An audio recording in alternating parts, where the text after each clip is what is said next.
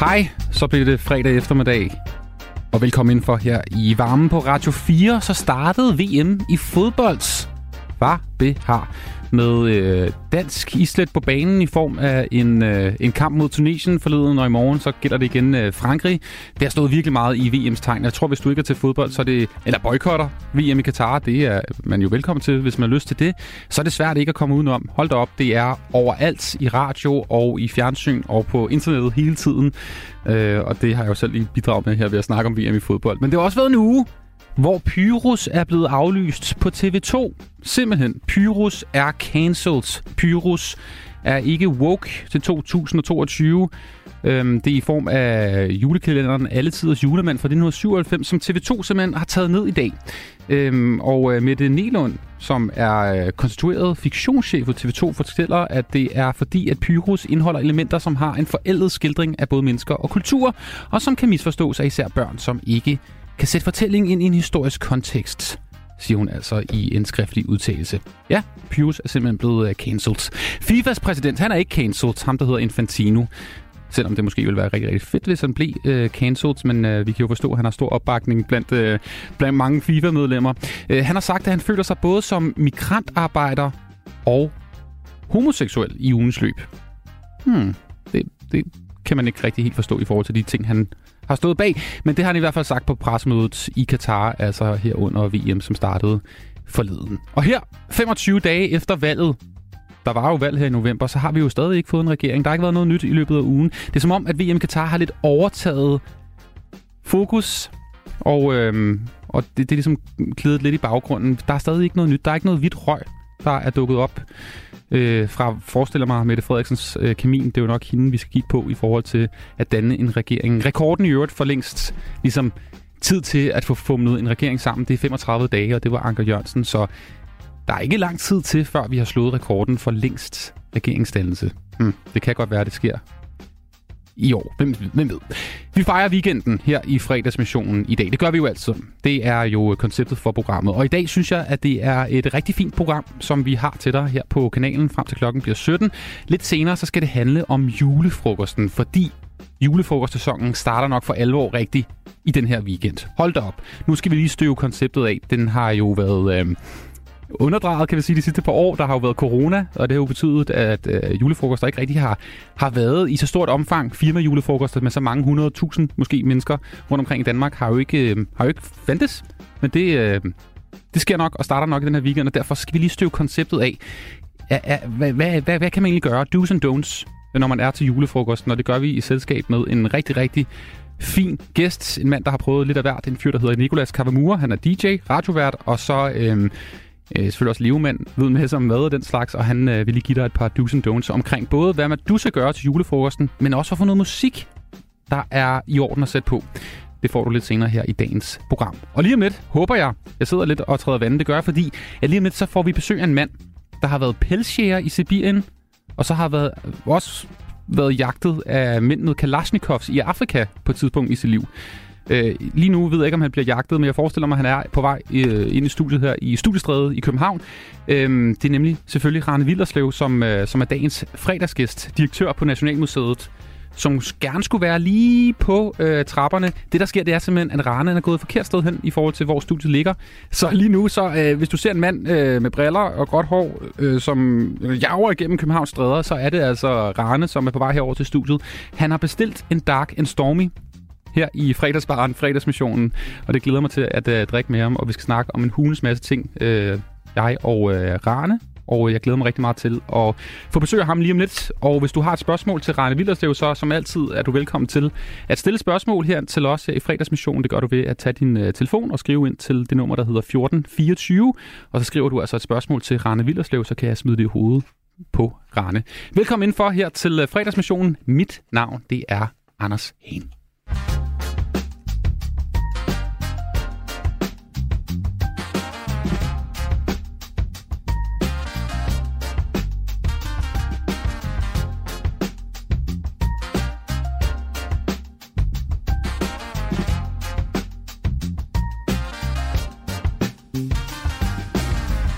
Fredagsmissionen på Radio 4 er programmet, du lytter til lige nu, og vi venter lige på dagens fredagsgæst, der hedder Rane Willerslev, selvfølgelig direktør for Nationalmuseet, og en mand, der har prøvet lidt af hvert, og skal være dagens fredagsselskab her i radioen. Manden er simpelthen gået forkert, og han er på vej lige nu ind i studiet, og imens vi lige venter på god gamle Rane, så synes jeg lige, vi skal høre et nummer, og ved du hvad, det er sådan, at jeg faktisk har lavet en playlist med alle de mange numre, som fredagsgæster i løbet af de sidste mange måneder her i programmet har ønsket som deres ultimative fredagsnummer. Det er altså alt fra Rasmus Tantholt til Bertel Haarder, som der har haft fredagsnummer med. Og jeg synes faktisk, at vi skal tage et nummer med god gamle Minds of 99, et nummer, som Rasmus Tantholt i tidernes morgen ønskede som hans fredagsnummer, det nummer, der hedder Emil.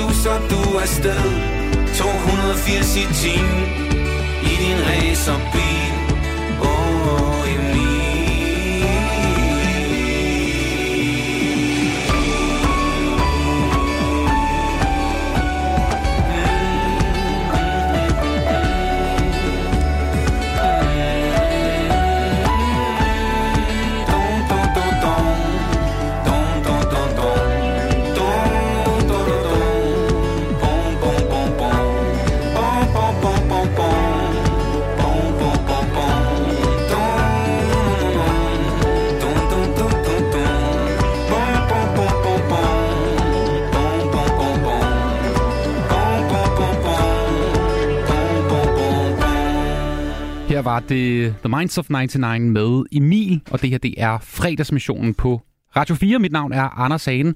Jeg sender live hver evig eneste fredag, og min eneste mission er at sende dig rigtig godt afsted på en weekend, som forhåbentligvis betyder, at du kan holde fri, og du kan holde måske også tid sammen med de mennesker, du har kær. Måske kan du også tage forbi en julefrokost. Måske er du inviteret. Måske skal du selv holde en. Det er i hvert fald nu, det hele starter, og det skal vi også snakke meget mere om senere i dagens program, hvor der altså er fint besøg senere af en mand, der har spillet til utallige julefrokoster landet over. Både som sig selv, men også i form af hans gruppe, kan man kalde det, der hedder Luxus, hvor han spiller som DJ. Det er Nicholas Kawamura, som kommer lidt senere. Og ind ad døren lige nu kommer dagens fredagsgæst, den første af slagsen. Det er Rane Willerslev. Velkommen tak. Til, Rane. Mange tak. Du tager jakken af og tager en tår over din fredagsdrink. Hvor er det godt at se dig. Ej, tak. Jeg har faktisk lavet den dagen storming. Ja. Det var perfekt. Hvordan står det til hos dig? Hvordan er fredagshumøret? Jamen, det er sgu meget godt. Fordi snart skal jeg på barsel i en måned. Oh, okay. Så det er ret fedt. Ja. Det er måske vel ondt, eller hvad? Ja, det synes jeg. Ja. Altså, jeg ser i hvert fald frem til det. Så skal jeg til Värmland, oppe i det nordlige Värmland i Sverige, sammen med min kone i sådan en ødegård, hvor jeg købte deroppe. Fedt! Med en lille knægt på 3, og så den nye der, som vi er på barsel, ikke? Så det er hele december måned, du. Ja. Jamen, skål, Rane. Skål. Dejligt at se dig. Tak. Mm. Mm, det smager godt. En dark and stormy. Ja. Fredagshumøret, kan jeg fornemme, er okay, selvom du er lidt forpustet. Så yes. Lidt herovre. Hvad står den på? Nu ringer telefonen. Nej, nu ringer telefonen. Jeg tager lige og altså, det er nok min kommunikationschef, der siger, at det kunne være på den anden adresse. Ja, jeg har lige skrevet til hende. Okay. Alt er godt. Ej, hvor det godt det her. Det er live radio. Jeg elsker det. Rane, hvad står den på sådan en fredag eftermiddag, når man er direktør for Nationalmuseet? Hvad er det, du render rundt og laver? Altså i arbejdstiden der, hvad fanden har jeg lavet i dag? Jeg har haft jobansættelse af en chef for design. Nå, okay. Så det var meget spændende, og der valgte vi så en, som vi er rigtig glade for, så det tror jeg bliver super godt. Og hvad ellers, så har der været, vi er i gang med at planlægge en stor ombygning af Nationalmuseet. Og der har vi fået nogle penge til sådan en forundersøgelse, og det er ret omfattende, du ved, hvor man... Jeg tror, der er 16 arbejdsgrupper, som sidder og arbejder med forskellige aspekter af, hvad sådan en given arkitektkonkurrence, hvad de ligesom skal tage med ind i betragtning, ikke? Mm-hmm. Så man ikke får et eller andet helt smukt, men helt håbløst. Så der har jeg ham, der ligesom står for det, han har ligesom givet mig en update på, hvad der sker på den front og sådan noget. Så det har jeg så også brugt lidt tid på og sådan noget. Og så nu er jeg færdig her.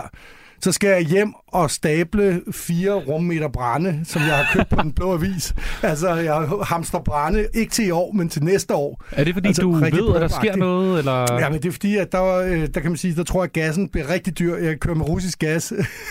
Nej, jeg ved ikke, om den er russisk, men der er i hvert fald gas. Måske fra Katar. Ja, måske. Ja, det er rigtigt. Men altså, vi har jo ligesom haft de der fyldelager af gas, ikke? Ja. I Danmark, og vi har haft en rigtig mild vinter indtil videre, så alt ser godt ud, men næste år, du... Altså, tænker jeg, der slår det igennem det der. Okay, ja, hvor spændende, Rane. Du kører prepper-stilen. Total prepper-stil, ja. Så hvordan gør du det? Altså, hvordan prepper du med gassen? Altså, brændet? Brændet? Nej, men jeg finder... Altså, fordi brændetpriserne er steget så helt vildt, ikke? Altså, så, på sådan en vinter, der bruger jeg sådan 2 tårne. For den her vinter købte jeg dem heldigvis i foråret, og der var prisen endda steget. Jeg mener, jeg gav 7.000 for 2 tårne... bøgebrand, ikke? Ja. Nu koster det 7.000 for 1 tårn, ikke? Det er jo helt sindssygt. Ja. Og det vil sige, at nu er jeg begyndt... Altså, så finder jeg nogen i Den Blå Avis, der sælger brænde, ud, der har fældet et bøgetræ eller et eller andet, ikke? Og skal af med det, ikke? Altså, ja. Hvad siger folk så, når det er Rane Willerslev, der dukker op for hamster? Er det sådan lidt... Ved du noget? Ja. Nej, jeg ved, de er bare glade for at komme af med deres brænde. Man betaler jo stadig godt for det, kan man sige, ikke? Det. Altså, det gør man jo, selvom altså, det her det er faktisk halv pris af, hvad det ellers ville koste, ikke? Ja. Men så er det heller ikke tørt, og så tager jeg jo og stabler det ind under min udendørsterrasse, sådan at det er tørt til sommer, og så kan jeg køre det ind i brændeskuret. Ja. Ikke sådan. Ja. Rane, det er en fornøjelse. Du har lyst til at være fredagsgæst her i Fredagsmissionen. Skål. Og velkommen indenfor. Ja.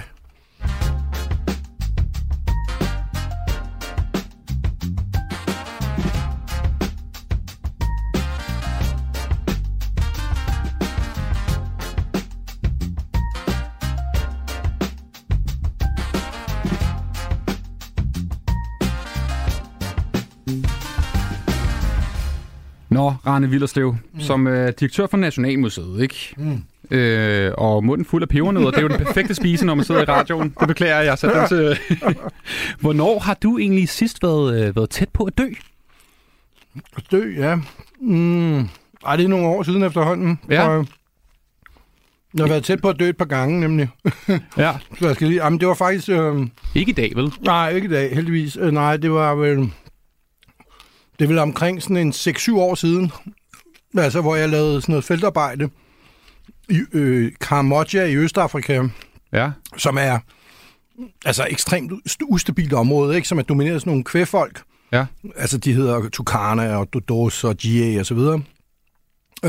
Altså det er dem, hvis man ligesom skal... Altså turkanaerne, kvinderne, det der med alle de mange halskæder der, ikke? Ja.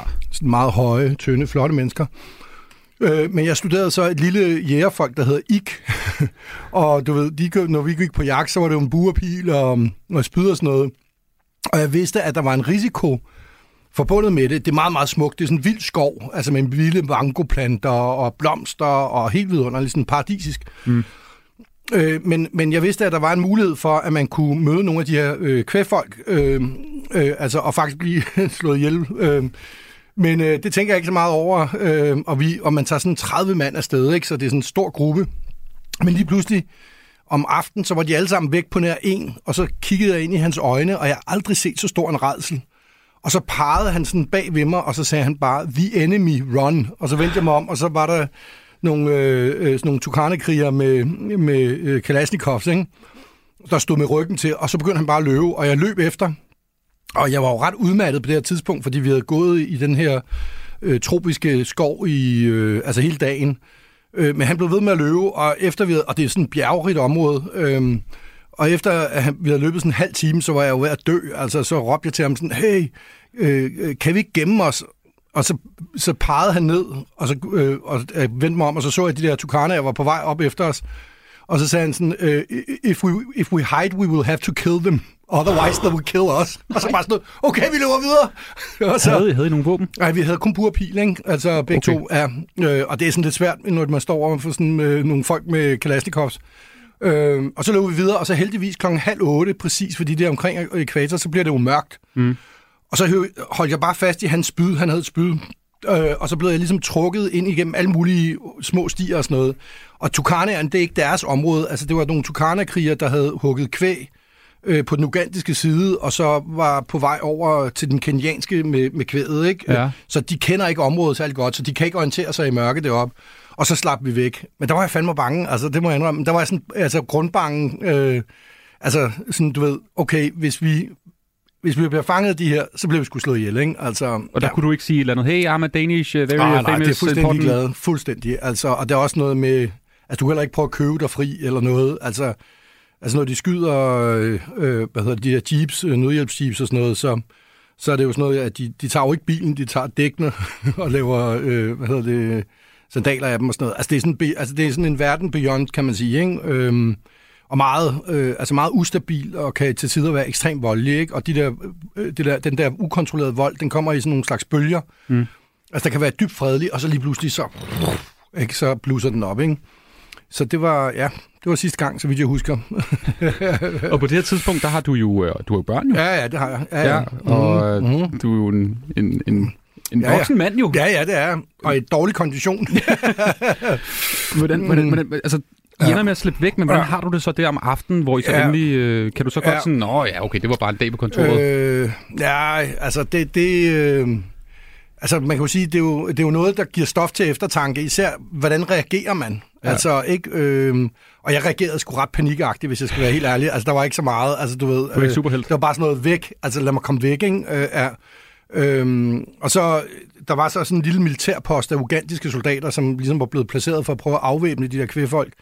Og de insisterede så på, at de skulle med på jagt fremadrettet, og så blev situationen fuldstændig absurd, fordi vi løb rundt med bue og pil, og så kom de med sådan en bazooka. Altså efter, ikke? Altså, altså lidt, okay, jeg tror sgu, vi dropper det der jagt fremadrettet, altså du ved, ikke? Det er ligesom, du ved, det blev sgu for absurd, ikke? Men det er sådan, det er mærkeligt det der med, altså det jeg synes der var mærkeligt ved at arbejde i det område, det var at jeg blev ligesom konfronteret med den meningsløse vold. Altså fordi altså hvis vold ligesom har en mening, så er det lettere at forstå. Altså du ved, nogen vil have nogle penge eller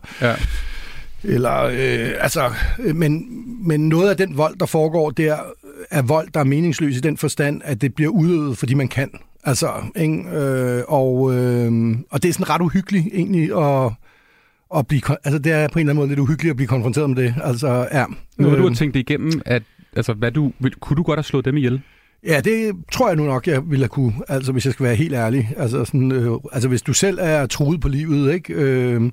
Jeg kan også huske, jeg havde sådan en recurve bue, hedder det. Altså, det er ikke en compound, men det er sådan en bue, der er bøjet ude for enderne. Sådan en havde jeg med.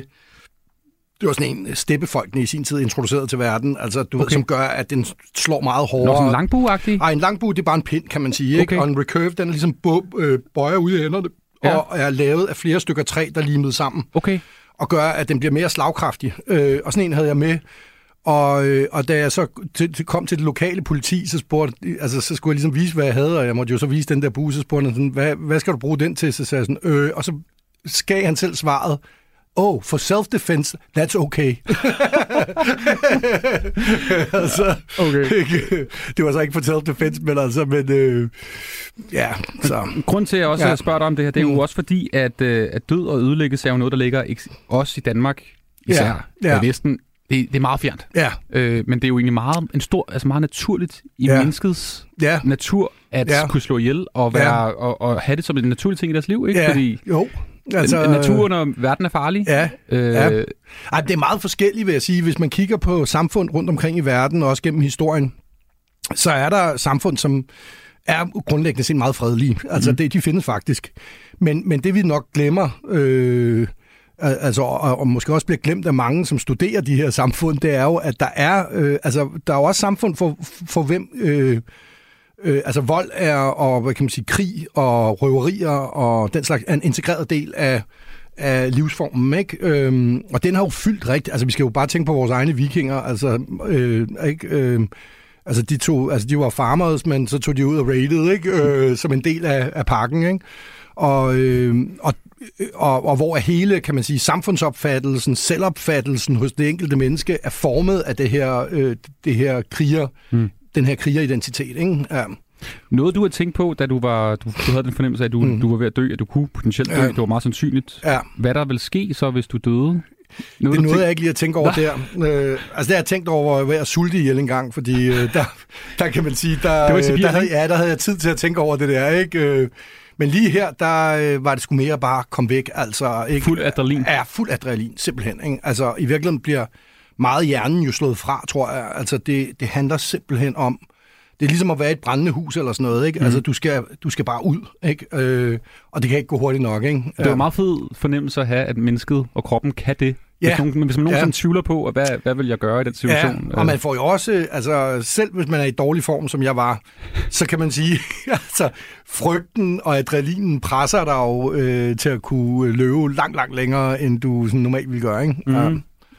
Du har sagt på et tidspunkt, at jeg tror, der er et efterliv, som minder om det liv, vi har nu. En parallelverden, som ligner denne verden. Folk bor i byer, tjener penge, gifter sig og dør. Yeah. Og når de dør, bliver de sendt tilbage til det her liv. Det er altså en cirkulation af sjæle. Så hvis du var død der, tror du så, at du var blevet sendt hen til en parallelverden? Ja, altså det tror jeg. Men det afhænger... Altså, det er jo i øvrigt den mest udbredte opfattelse i verden. Altså den her med, at der efterlivet er en kopi af det her liv. Altså det er den opfattelse, der dominerer i verden i kulturer, som ikke har verdensreligionerne. Altså jægersamlere? Ja, jægersamlere, men også hyrder og så videre. Altså før, man kan sige, folk, der ikke tror på hinduisme, buddhisme, kristendom, islam, ikke? Hvad vil jeg sige? Jo, men til gengæld så er det jo ret væsentligt, hvordan du så bliver, altså hvordan dit liv bliver behandlet, for hvordan den der rejse bliver. Altså, så man kan sige, det er ikke sådan, altså, var jeg bare blevet efterladt i den der afrikanske bush der, så kan det godt være, at jeg havde levet og cirkuleret rundt på jorden som et eller andet frygteligt spøgelse, ikke? Altså, så det afgørende er, at der bliver taget hånd om dig, altså, og din krop bliver for det med sig, som den skal på sådan en rejse.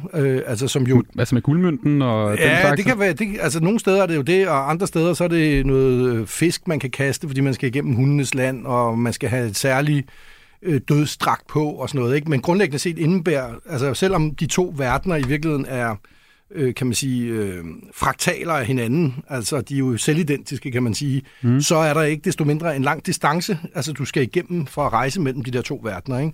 Så det, og der skal du være klædt på til det. Altså, så det værste, jeg kan forestille mig, det er at blive lagt i en kiste i et hvidt lændeklæde, og så blive hejst ned i jorden. Altså, det... Så vil du så gerne? Jamen, jeg skal have alt det udstyr på, man skal have i sådan en, på sådan en ødemarkstur, ikke? Altså, pibe, altså dunjakke, ski, pulk. Altså, nu tror jeg ikke, man kan få riften med, men så kan man nok få buen med, ikke? Altså, fordi riften kan ikke brændes, jeg skal brændes. Ja. Mener du, at, altså tror du helt oprigtigt på, at det er det, ja, det der kommer til at ske? Jeg ved det jo ikke, altså fordi det er jo, det fantastiske ved døden er jo, at det er jo ligesom, altså det er den største gåde for menneskeheden, altså og for alt liv. Fordi siden livets begyndelse har livet måttet dø, og der er ingen, der ved, der er vitterlig ingen, der ved, hvad der sker efterfølgende, om der sker noget. Men jeg tror, at sandsynligheden for det her scenarie, som vi taler om her, er lige så højt som det her scenarie, som vi alle sammen er blevet opdraget med her de sidste 100 år, og måske 150 år, nemlig at der ikke skulle være noget. Altså, der er jo ingen, der ved det, men sandsynligheden for, at der ikke skulle være noget, er lige så usandsynlig som, at der skulle være noget. Og hvis der skulle være noget, så tror jeg, det er meget sandsynligt, at det er en kopi af det her. Ja.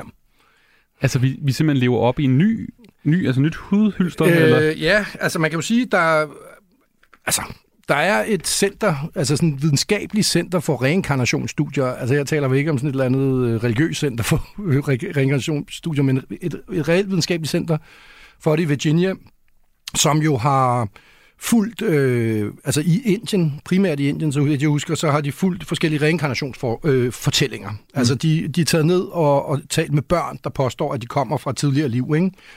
Og nu husker jeg ikke procenten, men en meget, meget høj procent af det, måske lad os sige 95 eller 97%, der kan man ligesom sige, jamen de børnene har hørt et eller andet fra deres forældre eller noget, du ved, der beskriver noget, som gør, at de kan sidde og repetere det.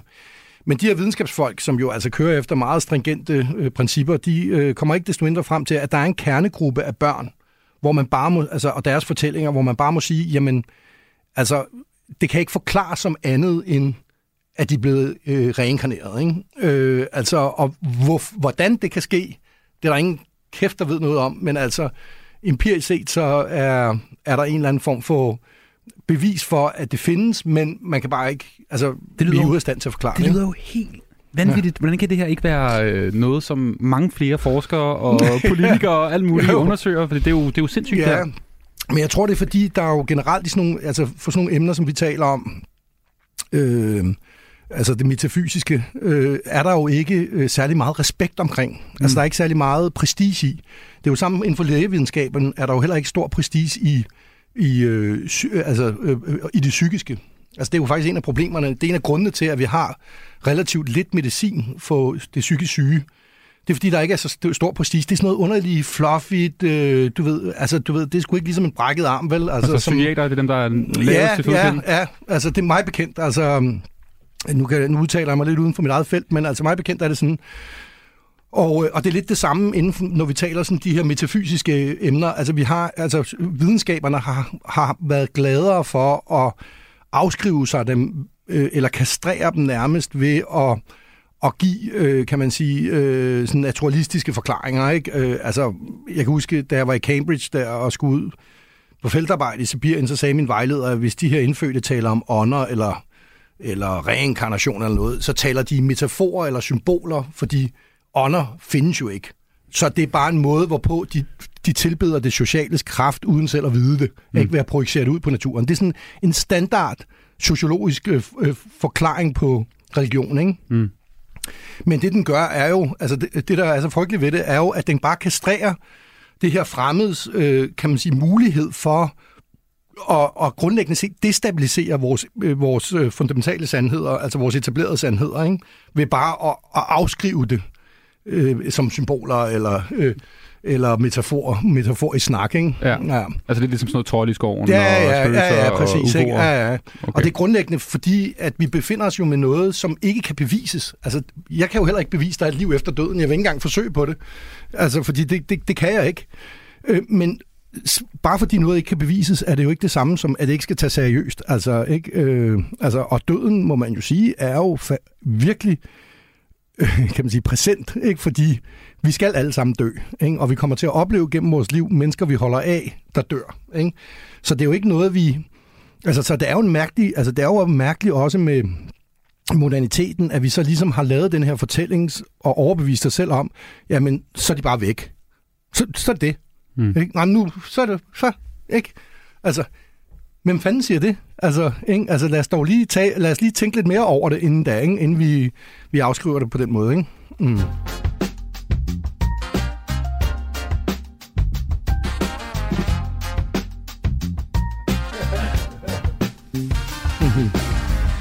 Rane Willerslev har taget snus med i studiet. Hvad er det for en slags snus? Det er general. General Classic White. Svensk snus. Det er jo sådan noget, jeg bliver jo mærkelig i hovedet, når jeg tager snus. Er det rigtigt? Så nu gør jeg det. Okay, fedt. Jeg ryger jo ikke, så det er jo den sygeste nikotin-rush. Ja, nå, er det rigtigt? Ja, så bliver det, så er det stærkt. Ja. Men du ryger pibe, ikke, Rane? Jamen, ja, det er sgu... jeg har droppet tobakken, du. Altså, så jeg kører kun snus nu. Hvordan kan det være? Jamen, fordi du dør af det. Ja, du dør af det simpelthen, ikke? Det er desværre. Det er ellers dejligt, jo. Oj, jeg kan godt mærke det. Rane, du har taget nogle numre med. Ja. Det er jo fredag eftermiddag. Ja. Det er fredagsmissionen, og som altid så skal vi høre noget musik. Og ja.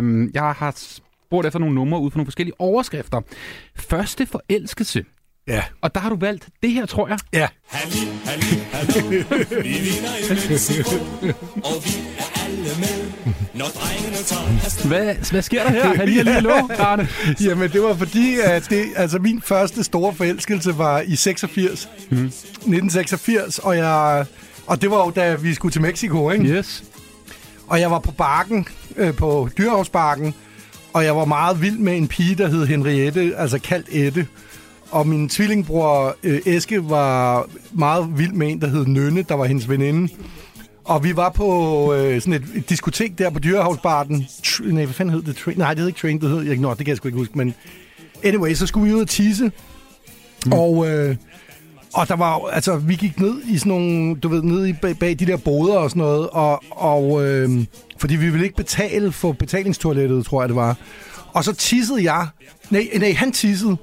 Og så pissede han mig fandme op af benet. Altså, du ved, så ramte han mit ben, og jeg skulle jo ind og prøve at score hende der, Henriette der. Så det var jo en katastrofe, mand. Og så kom hende der, toiletmutteren. Hun havde så sådan spray med sådan noget roseduft. Og så sprayede hun bare mit ben til der, så jeg ikke lugtede af pissing. Og så blev jeg faktisk... Altså, så blev jeg sgu kæreste med Henriette der. Og det gjorde jeg, og vi var sammen længe.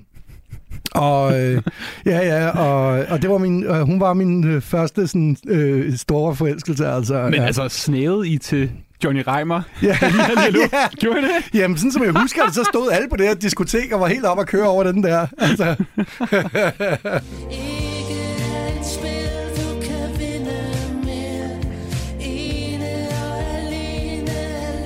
Og her er det forsangeren Karl Emil Petersen fra Uli Nummer, som gik solo og lavede det nummer, der hedder Forbrændingen. Et nummer, som du har taget med, som overrasker folk, at du godt kan lide. Ja, måske. Altså, det var faktisk min kone, der introducerede mig for det.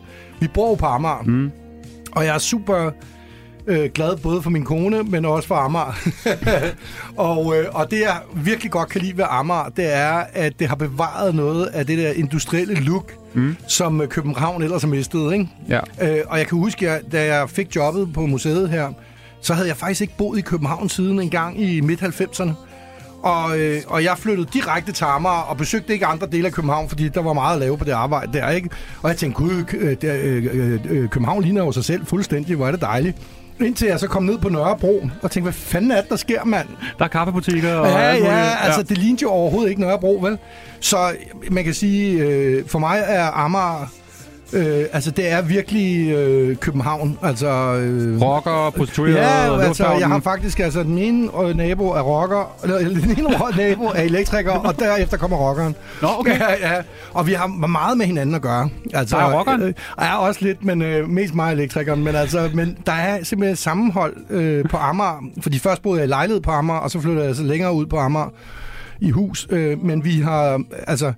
Der er et fællesskab, som jeg faktisk ikke har oplevet i hele mit liv, og jeg kommer fra Hellerup, der var der slet ikke det der. Altså, hvor er man virkelig... Altså, vi har meget med hinanden at gøre, vi går ind og hjælper hinanden, vi... Hvad hjælper rockeren dig med? ja. Ej, men han hjælper ikke med så meget, men han samler ølflaskerne op, når han har fest, og kastet dem ind i elektrikernes have. Altså, så går han ind dagen efter og samler dem sammen. Så det er jo også ret sympatisk, ikke? Jeg tror kun, altså i alle steder i verden, og det kan godt være nogle steder i Afrika, det ved jeg ikke, men at Nationalmuseets direktør, en elektriker og en rocker på sammen. Ja.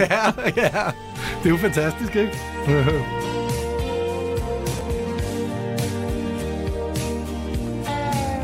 Det er en meget stemningsfuld nummer her fra Karl Emil Forbrændingen. Hey, jeg har også bedt om at tage et nummer med, som er det ultimative fredagsnummer. Og det er faktisk et nummer, jeg ikke... Altså, undskyld. Ja, det kendte du ikke, vel? Ja, jeg kendte ikke det her.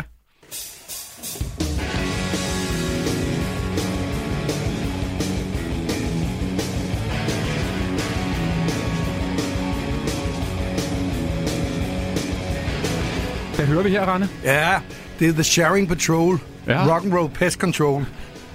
Og det var... Altså, jeg skulle lære at spille guitar i 80'erne, og så var det Johnny Thangster, der forsangeren i Sharing Patrol, der skulle lære mig det. Og vi blev også gode venner og sådan noget. Og udover at være pissefedt band, så fandt jeg ud af, at jeg overhovedet ikke kan spille guitar. Altså, han var sådan lidt... Altså, jeg kan ikke få... Altså, det der med, at du ligesom skal bruge dine to hænder til at gøre forskellige ting samtidig, det var jeg ikke god til. Og han begyndte at lave klappeøvelser og alt muligt, fordi han tænkte, at manden har ingen rytme. Det må være det, der er problemet. Jeg tror, det er noget af hjernehalvdelen. Så det opgav jeg ret hurtigt, men jeg bevarede venskabet, og jeg synes stadig, de er pisse mega fede, ikke? Ja.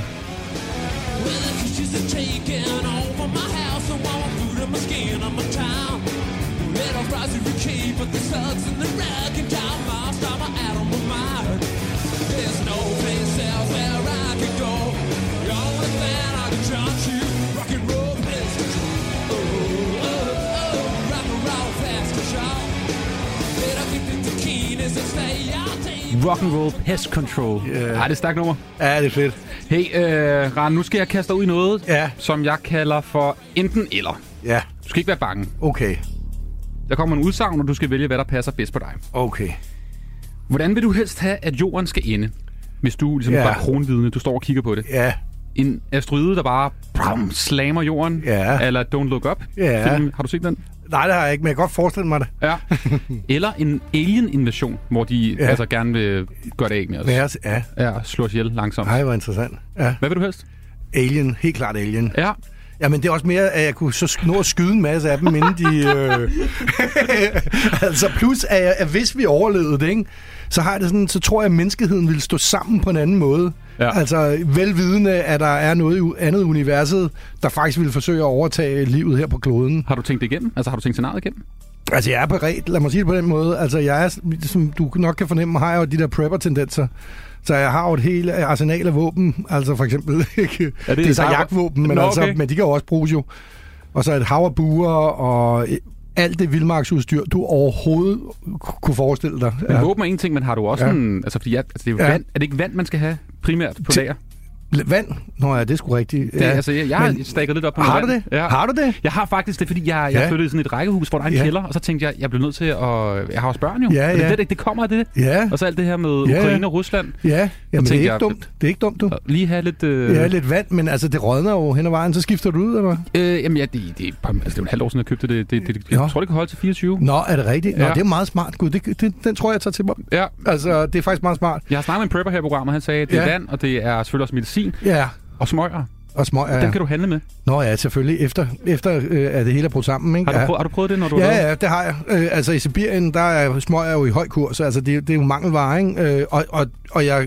Altså folk synes jo, når vi sidder og taler, så tænker de fan tosser, ikke?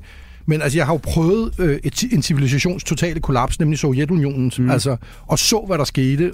Og altså, fra en dag til den anden, så var der ingen leverancer af fødevarer. Altså, der var ingen leverancer af benzin, der var ingen sneskutter, der var ingen lønninger, der var ingenting, vel? Og du blev bare bumpet til en ren subsistenstilværelse, ikke? Ja. Så det er, altså... Og det var jo fuldstændig utænkeligt, altså, både for os og for russerne, at det ville ske, men det gjorde det, ikke? Så det der med at være beredt, det er ikke helt tosset. Nej. Kultur eller natur? Natur. Ja, selvom jeg leder en kulturinstitution. Ja, museer, røver, røvsyg. Boykot eller ikke boykot af VM i Katar? Boykot. Okay, du var boykot, Hesten? Ja, helt sikkert. Er det bare noget sjask, det der?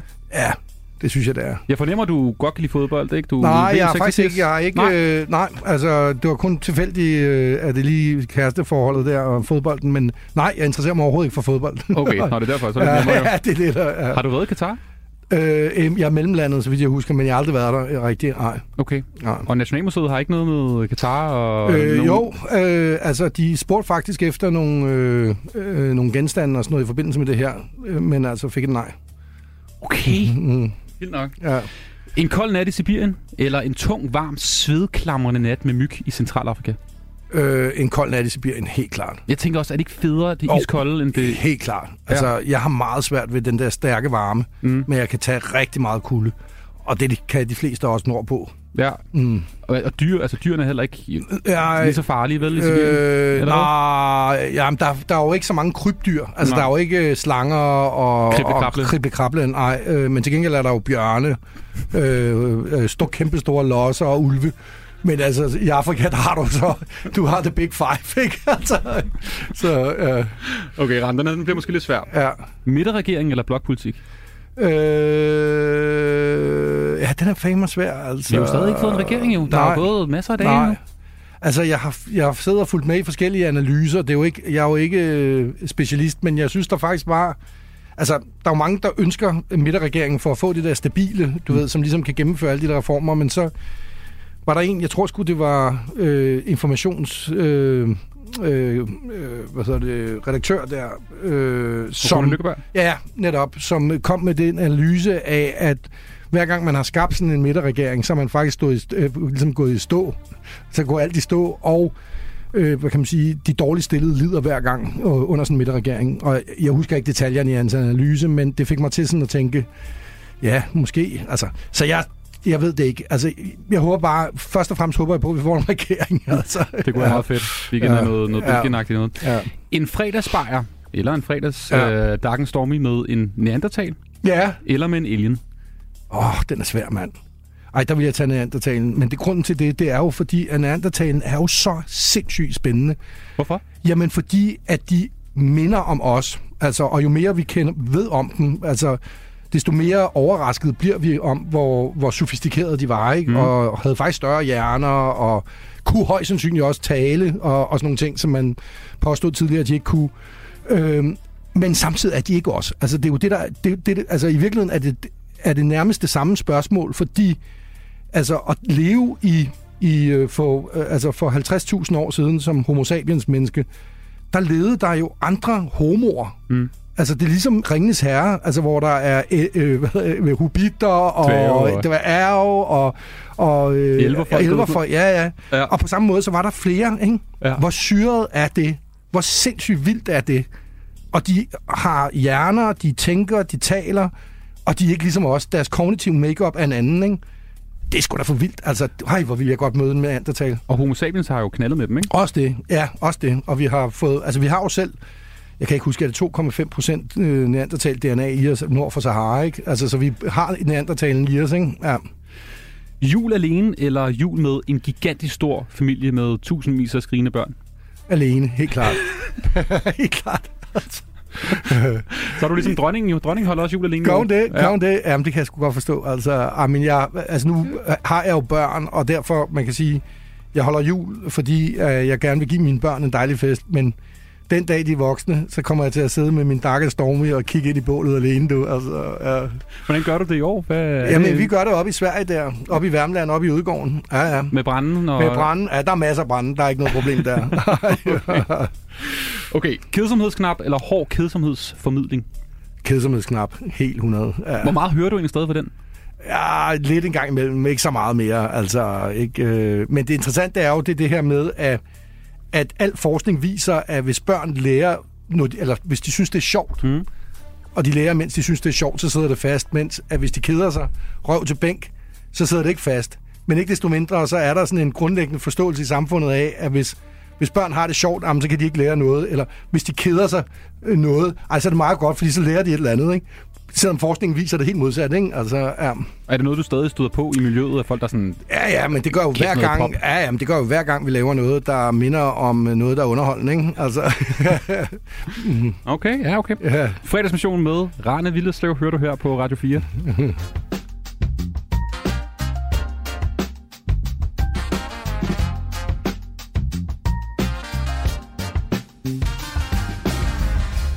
Det er Rane Willerslev, der er dagens fredagsgæst, direktør på Nationalmuseet, antropolog og medlem af Eventyrenes Klub. Ja, det kører bare. Hvornår startede du med at drikke alkohol?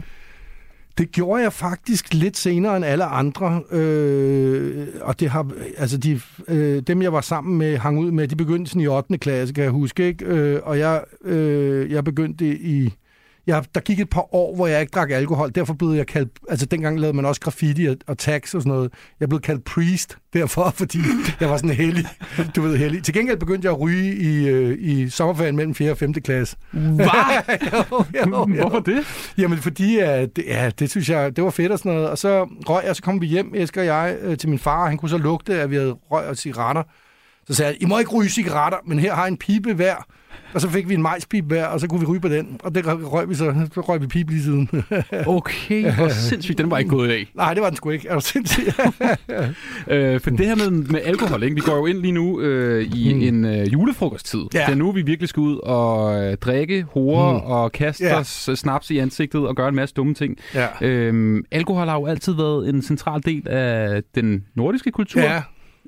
Hvornår var det, at mennesket sådan for første gang begyndte at drikke alkohol? Jamen det interessante er, at det gjorde det faktisk højst sandsynligt 3.000 år før agerbruget. Og det kan man sige, hvordan fanden kan det lade sig gøre?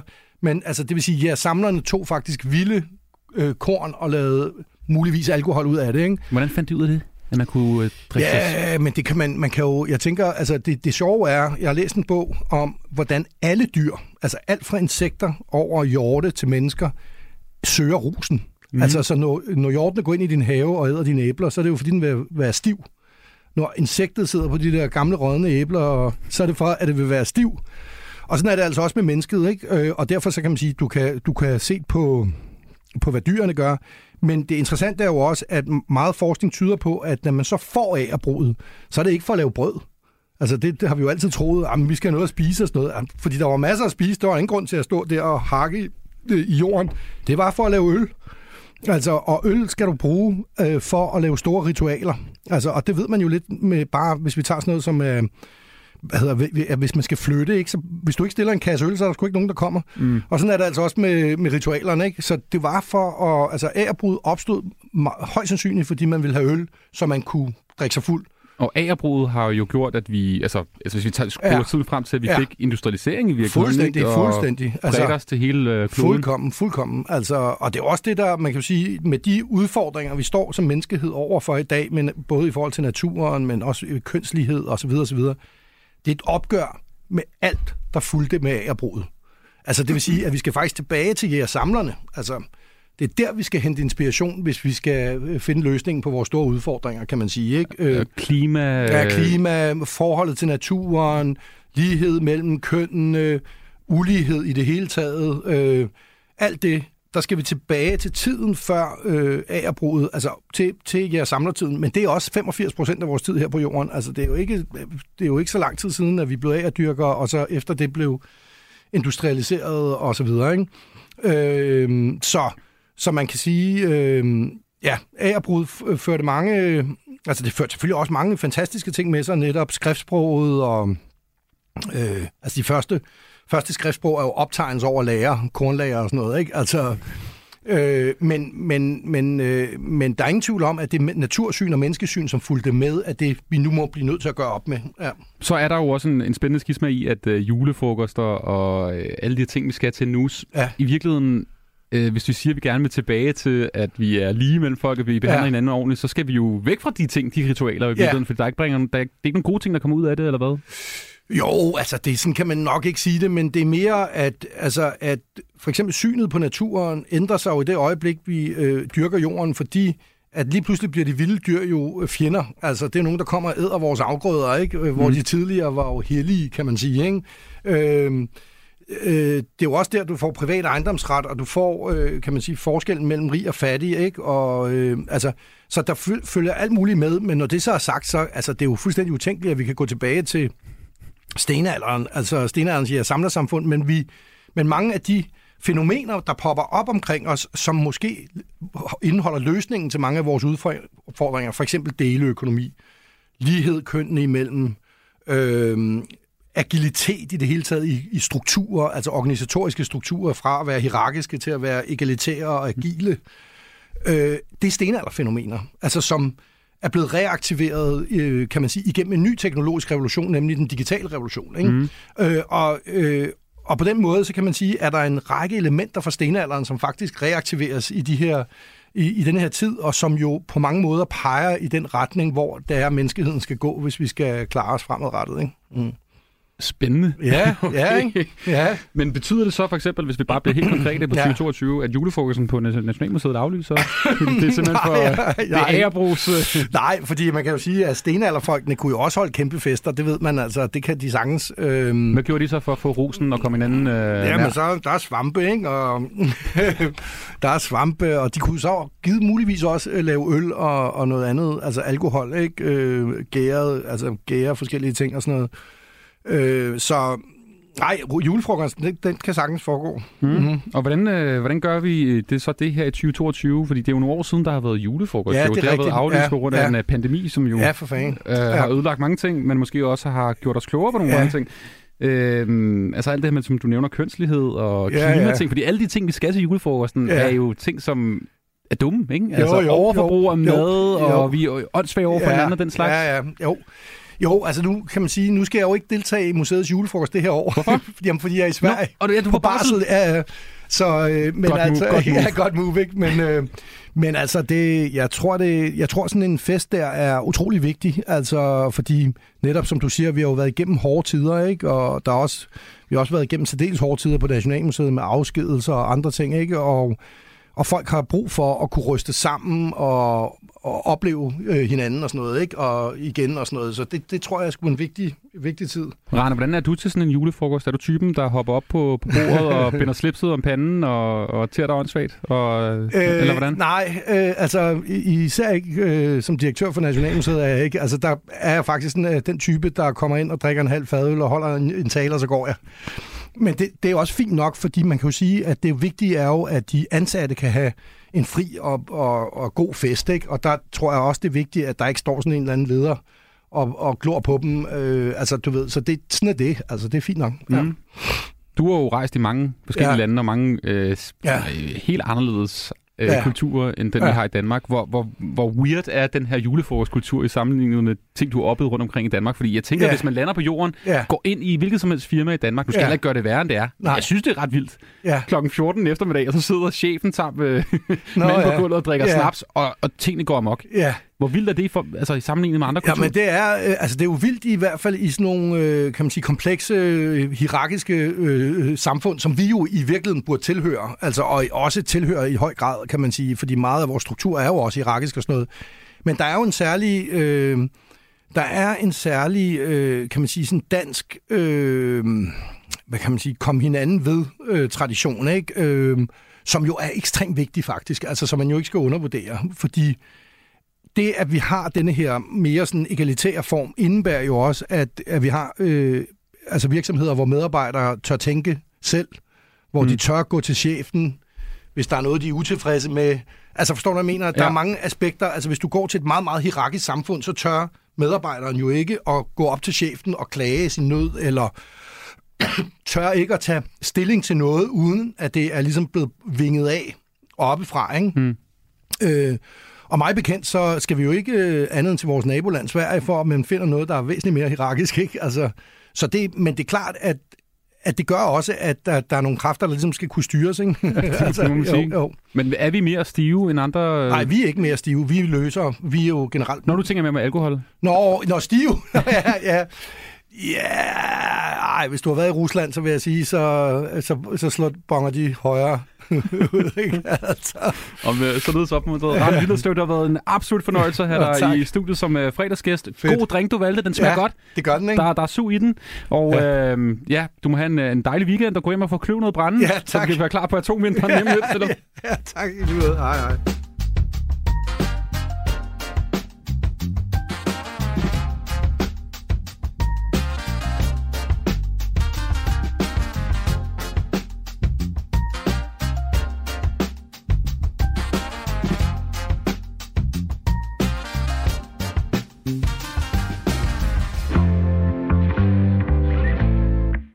Portrætalbum. En gæst, et musikalbum og masser af gode historier.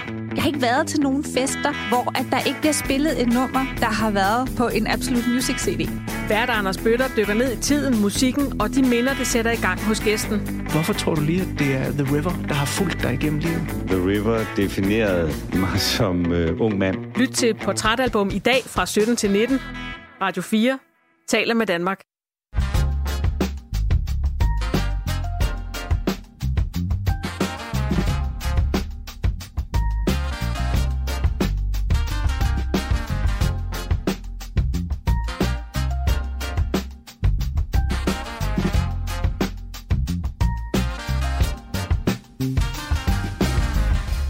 Tak til Rane Willerslev, altså direktør for Nationalmuseet, der var dagens fredagsgæst.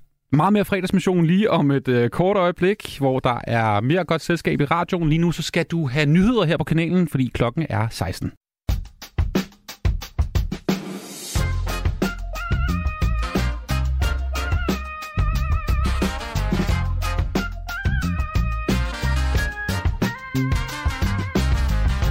Vi er så heldige her på fredagsmissionen, at vi har vores helt egen livsstils- og ikke mindst livserfaringsminister. Den gamle redaktør fra dengang, hvor Pyrus blev sendt på fjernsynet. Knud Melgaard, han er tilbage i brevkasseformat. Han er jo redaktør, ikke bare ude på sit eget medie, men også her i fredagsmissionen, hvor han hver evig eneste fredag svarer på dine spørgsmål på vej på weekend. Hvis du står og tumler med et eller andet og har brug for livsråd fra sådan en helt gammel silverback i gamet, så er Knud Melgaard manden, der kan svare på det alt. Altså, han kan vitterligt svare på alt. Så fat mod, hvis du mangler et godt råd, så er det lige nu, du kan skrive ind til 1424 med dit spørgsmål, og det er vitterligt alle spørgsmål i hele verden, som Knud kan svare på. Det kan være noget meget, meget konkret til, hvorfor et par bukser skal jeg tage på til mit første møde med svigerforældrene i morgen, til hvad er meningen med livet? Knud Melgaard har svaret. Vi ringer til ham, som altid, her klokken cirka 16:45 lidt senere her i fredagsmissionen. 1424 er altså sms'en, som du kan skrive ind til her på programmet, og så vil jeg kaste dit spørgsmål i hovedet på Knud Melgaard lidt senere. Jeg håber og glæder mig til at læse dine spørgsmål med. Hey, lige om lidt her i fredagsmissionen, så er der endnu mere godt selskab i form af endnu en fredagsgæst, og det er en mand, det kan jeg lige så godt varedeklarere med det samme, som jeg har arbejdet med tidligere. Ikke sådan tæt sammen, men han er min tidligere kollega. Ja, okay. Men han er til gengæld også en mand, der har forstand på musik og på fest, og det rimer jo ret godt med fredagsmissionen. Han hedder Nicholas Kawamura, og han er radiovært og DJ. Du kender ham måske, hvis du har været på festivaler og spillesteder de sidste mange år, i form af det, der hedder Luksus, som også var et radioprogram på Danmarks Radio P3, men også har været en form for sådan omvandrende fest-DJ-set, som han har lavet sammen med tidligere gæster i fredagsmissionen, faktisk Pelle, Peter og Jens. Og han vil fortælle røverhistorier og ikke mindst anekdoter, og give dig en top 3 over de 3 allerbedste julesange, fordi ja, vi er gået ind i sæsonen. It is the Christmas time. Så nu får du altså top 3 over verdens bedste julenummer. Det er her i fredagsmissionen. Velkommen indenfor. Mit navn er Anders Hagen.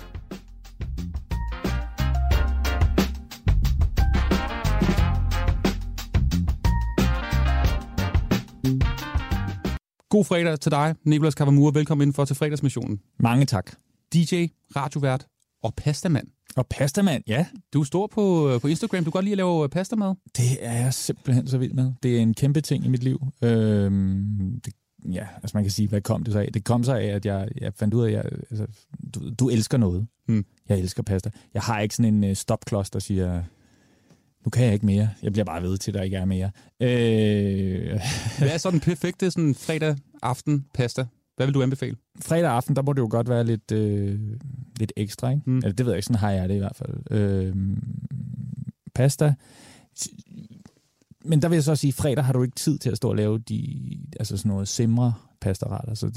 Altså jeg synes en go-to, og det er også min go-to. Det er jo hverdagsmad hjemme hos mig, men det kan også være luksus. Det er cashew og peppe. Ja. Cashew pepe er jo en simpel ret, men ufattelig lækker, og den er overdådig, ikke? Det er masser af ost, og så lidt peber. That's it. Ja. Du kan næsten ikke fuck den op.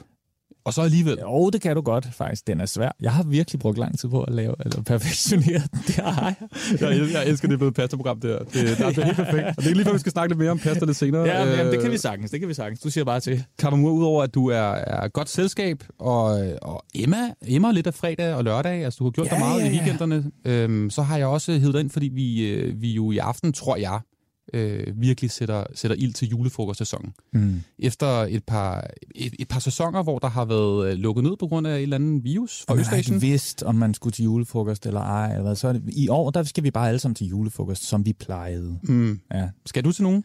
Jeg var i sidste uge. Nå, så du er tyvstartet. Og så skal jeg i morgen. Ja. Så ja, men det bliver vist også... måske kommer der lige en til. Jeg tyvstartede sidste uge. Det var sådan den årlige store svigerfamilien holder. Sådan stor for deres venner og så videre.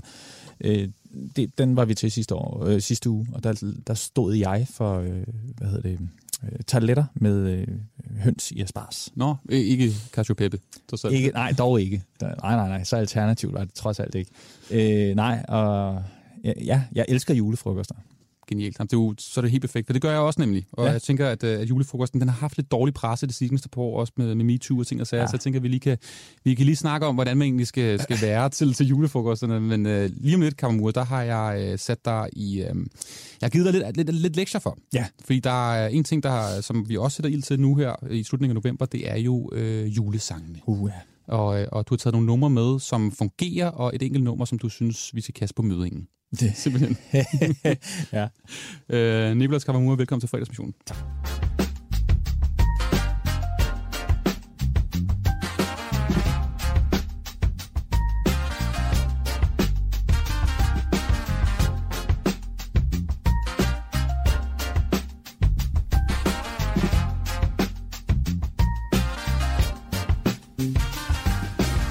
Kawamura. Det er julesæson. Hvordan ser det ud hjemme hos jer egentlig, dig og din kone? Har I pyntet op og sat Michael Bublé på? Ja, altså det har vi. Ja. Og det gør vi. Vi prøver sådan at skubbe det. Vi skal jo lige man skal jo lige omkring Halloween først. Og det synes jeg jo... Nu ved jeg godt, at vi taler om jul, men jeg er nødt til lige at lave sådan en honorable mention for Halloween. Fordi jeg voksede op i 80'erne. Dengang var Halloween noget, man kun så i amerikanske film. Mm. Kun. Altså, det fandtes ikke i Danmark. Der var måske en enkelt tosse, ikke? Måske. Jeg så dem ikke. Jeg drømte om det. Jeg ville så gerne have Halloween. Jeg var så misundelig på de amerikanske børn over, at de havde Halloween. Det så jo så fedt ud. Og man satte det jo op over for fastelavn, som virkede så ladet. Ja. Altså, det var, man tigger om penge. Ja, tigger om penge og katte og sådan noget. Nej, altså monstre og uhygge og slik. Hvor fedt er det ikke? Nå, jeg er så glad for, at Halloween er blevet en del af sådan alle børns naturlige sfære. Og vi har jo også 2 børn og så videre. Og derfor er Halloween, det er også blevet en naturlig markør for, at julen ikke starter for tidligt. Mm. Fordi den ligger Halloween i slutningen af november, allersidst i november. Eller undskyld, oktober, sorry. Og det betyder, at så kommer man ikke til at tyvstarte i oktober. For jeg synes sgu, oktober er for tidligt at tage hul på julen. Det synes jeg altså. Jeg elsker jul, men lad os lige vente, til vi trods alt er kommet ind i november. Det betyder også, at vi har lige sådan en lille fase, så vi starter først sådan midt i november. Så starter vi også. Der bliver pyntet op. Det er primært Trine, min hustru, der står for det. Og Roberta, vores datter. Jeg er ikke så god til det. Jeg skal bare slippe det op for kælderen. Vi har rigtig meget julepynt. Okay. Rigtig meget. Mange kasser. Ja, altså julekugler, lyskæder, det hele. Ja. Full American. Meget, og meget sådan pænt. Meget af det også, faktisk. Er du egentlig til de der blinkende lys med farver i? Inderst inde, ja. Jeg kan nemlig også godt lide dem. Ja, og jeg har ligesom snedet den op på min datters værelse, så der hænger sådan en lyskæde og blinker op i hendes vindue, fordi de får ikke lov til ligesom at hænge i resten af huset. Men jo, vi er i gang, og julemusikken, den gemmer vi faktisk lidt. Nå, så I ikke starter på det nu? Jo, rigtigt? Nå. Men jeg har arbejdet i pladebranchen. Mm. Der siger man, at julemusikken den starter 1. november. Der begynder det.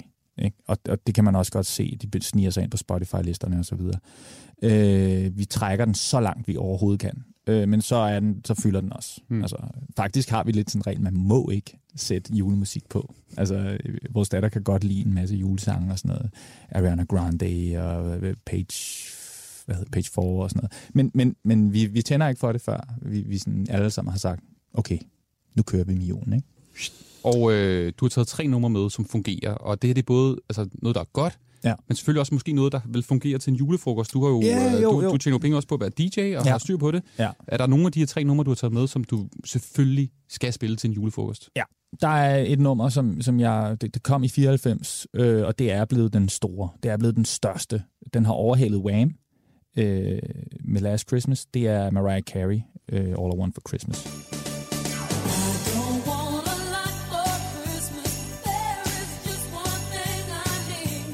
Hvorfor er det, den fungerer? Det er der faktisk lavet tv-programmer om, hvorfor den fungerer. Og jeg kan ikke sådan musikalsk forklare, hvad det er. Men det, der jo sker med julesange, der bliver store, det er, at de ryger ligesom ind i en godartet spiral, hvor det ligesom bare bliver... Den vinder kapløbet, og det vil sige, så er det den, vi hører allermest. Den ryger til tops på alle Spotify-playlisterne osv. Det vil sige, det er den, man hører først. Og jo mere man hører en julesang... Det er jeg overbevist om. Desto mere holder man af den. Mm. Fordi det er i en begrænset periode. Det vil sige, du kan skamlytte den i 1,5 måned. Og lige der, hvor du er ved at få kvalme og skal ud og kaste op, så stopper det. Mm. Så går der et helt år, og så savner du den til sidst, og så glæder du dig til at høre den igen. Og det er jo det, der sker hvert år. Så for hvert år, der går fra nu af, bliver den bare mere og mere klassisk. Ikke? Hvordan er reaktionen, når du sætter den her på, når du er til julefrokost? Jamen det... Nå, men det er jo, nej, men det er sgu mere et naturligt... Nej, det kommer an på, hvis det sådan er meget tidligt. Det, nogle gange er det sjovt at drille, hvis man er ude sådan lige før julesæsonen rigtig går i gang og sådan noget. Så er det sgu meget sjovt lige at smide den der på, fordi nej, nu er det snart jul. Så det er meget... Men det er jo en feel-good sang, og folk er glade. Altså, det er på den måde fungerer det. Har du nogle minder med den? Jeg har mange minder med den. Jeg kan huske, at den kom, og jeg kan huske, at jeg kunne lide den, da den kom. Mm. Jeg tror også, det handlede om, at jeg godt kunne lide Mariah Carey. Men jeg kunne faktisk, jeg kan huske, at jeg tænkte, det her, det er sgu et meget fedt nummer. Så jeg har altid godt kunne lide den. Og nu er det bare blevet sådan en... Det er bare sådan et nummer, der er en naturlig del af ens virkelighed. Ikke? Altså. Er det noget med, at hun er ved at blive sagsøgt? Mariah Carey, for der er nogle instrumentaler i det her nummer, eller et eller andet? Det ved jeg ikke noget. Okay. Det har jeg ikke hørt. Jeg har hørt, at der er lidt dårlig stemning omkring Mariah Carey. Nej. Hun optrådte også til det, så jeg lige til det her New Yorks juletræstænding i virkeligheden af det jo, hvor der også var. Der er jo altid, der går folk lidt amok, fordi hun er måske også ved at være lidt træt af at synge sangen. Virker det lidt til? Ja. Men det er jo sjovt, fordi det er jo blevet sådan det er jo også blevet et meme-fænomen, ikke? Med, altså lige op til november måned. Der er nedtællingen til, at hun ligesom kommer og stjæler showet fra alle artister. Ikke? Det er jo benhårdt og tjener rigtig mange penge. Det er jul, det er cool, det er nu man hygger sig bedst. Det er julebal i Næsseland, familiernes fest. Med fornøjet glimt i øjet trækker folk i vintertøjet til den... God gamle MC Arne. Ja, MC Arne. Og den har jeg taget med, og det er jo ikke så meget, fordi den tror jeg faktisk aldrig, jeg har spillet ude. Men den har jeg taget med af meget personlige årsager, fordi jeg synes, jeg kan huske, da den kom. Og det var jo på den måde dansk raps helt tidlige æra. Og jeg var jo vild med alt, hvad der hed hiphop og rap, takket være mine storebror, som ligesom havde introduceret mig til det. Og det havde jeg ligesom elsket, fra jeg var lille. Ikke? Og så kommer den her sang, og jeg... Altså, jeg kunne ikke have ønsket mig noget federe end en dansk rap-sang. Julesang. Mm. Altså, det var det fedeste, jeg overhovedet kunne forestille mig. Så når de spillede den i radioen, jeg skulle høre den fra start til slut hver gang. Hver gang. Og jeg elskede hvert sekund. Jeg har elsket den her sang så meget i min opvækst, at det kan jeg ikke bare lægge fra mig nu.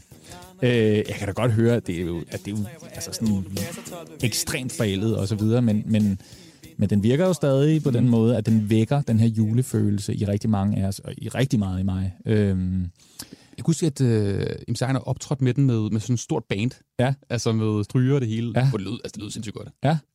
Altså for nylig, eller? Ja, det er nogle år siden. Okay, ja. Jeg tror, du var ude i Koncerthuset i Danmarks Radio. Ja, ej, hvor fedt. Ja.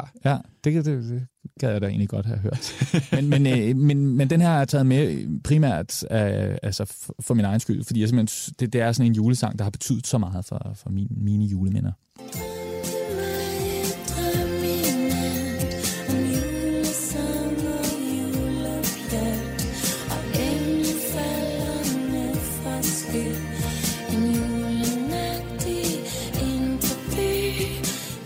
er 12 år gammel, den her. Ja. Wow, tiden flyver. Ja. Hold da op, mand. Fra 2010. Ja. Hvad er det, vi hører? Det er digte. Digte sangerinde, som jo i sin tid var med i... Hvad hedder de? Her Personal Pain? Ja, og som pludselig kom med, hvad der var et tema til en julekalender, der var virkelig godt. Ja. Og jeg vil faktisk sige det sådan, at det her nummer har på en eller anden måde for mig dannet en eller anden, altså, som jeg ser det, har det dannet en eller anden form for skole i forhold til, at når du laver en ny julekalender, så skal den selvfølgelig være god, men den skal eddermame også have en god sang.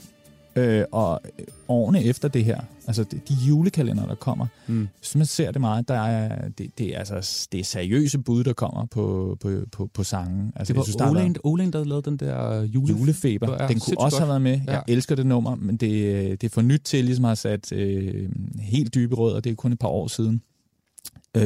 Sidste år, Andreas Odbjerg til, hvad hedder den, Planeternes Jul. Fremragende nummer også. Altså... Sebak lavede 2 gode sange til én julekalender et år. Altså, det er virkelig noget, der bliver taget seriøst, det her med at lave musik til julekalender. Og det forstår jeg godt. Er det fordi, at der er penge i det? Det kan godt være. Men det er der. Og man kan sige, får du en sang med i en julekalender, og den klarer sig godt i julekalenderen, så har du eksponering hver eneste aften, flere gange om dagen, i bedste sendetid. Så folk skal nok få den der sang på hjernen. Forældrene også, ikke? Ja, du galt. Det er mange aldersgrupper. Jamen, altså, jeg har ikke tal på, hvor mange af jer allerede har hørt julefeber i år. Men den her, synes jeg, den er også et bud på en julesang, som hvis man pillede julen ud, altså juletematikken, som der jo egentlig ikke er super meget af, men hvis man ikke gjorde det til en julesang, altså fjernede bjællerne og så videre, så ville det stadig være en virkelig, virkelig, virkelig god sang, som også ville kunne begå sig. Jeg synes, det er en rigtig, rigtig god sang, den her.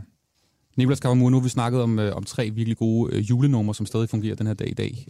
Du har også taget et nummer med, og det er ikke for at pege fingre. Nej, jeg vil ikke pege fingre. Hallo, vi skal også lige snakke om nogle af de dårlige, fordi det fylder også. Ja, det er faktisk... Du skrev Tinka. Ja, Tinka. Det er den her Burhan G. Ah, okay. Ja, jeg holder meget af Burhan. Jeg har meget respekt for ham. Han er... Man kan sgu altid regne med ham. Rigtig fed fyr. Og jeg har... Det smerter mit hjerte, at jeg ikke også elsker denne sang. Men det gør jeg bare ikke. Og om det er fordi, at jeg har hørt den rigtig meget i år allerede, fordi vores datter har opdaget Tinka i år. Okay, med huer og det hele. Ja. Oh my god, hun har ikke fået en hue endnu. Det skal hun nok få, for jeg har den til hende. Jeg hørte jo, man skulle være hurtig ude og så videre. Jeg synes faktisk ikke, den gør det for mig, den her sang. Jeg synes faktisk, at sangen i sig selv er lidt for kedelig. Og det kan være, at jeg tager fejl. Det afviser jeg ikke. Det her, det er meget personligt. Min datter elsker den her sang, og hun synger med på den, og så videre. Men jeg, den kommer sgu ikke ind under huden på mig.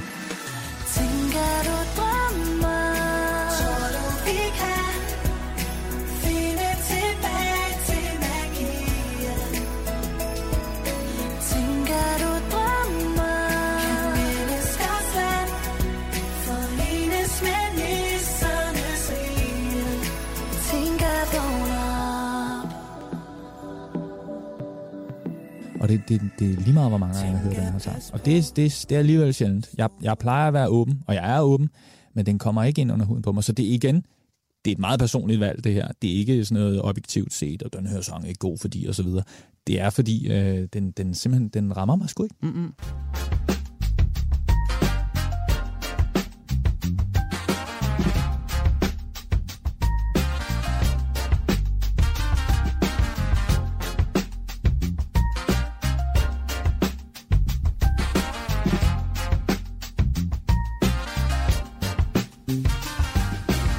Det er fredagsmissionen på Radio 4, du lytter til. Vi er i rasende godt selskab i form af en høj, flot fyr, Nicholas Kawamura, som godt kunne have været basketballspiller måske.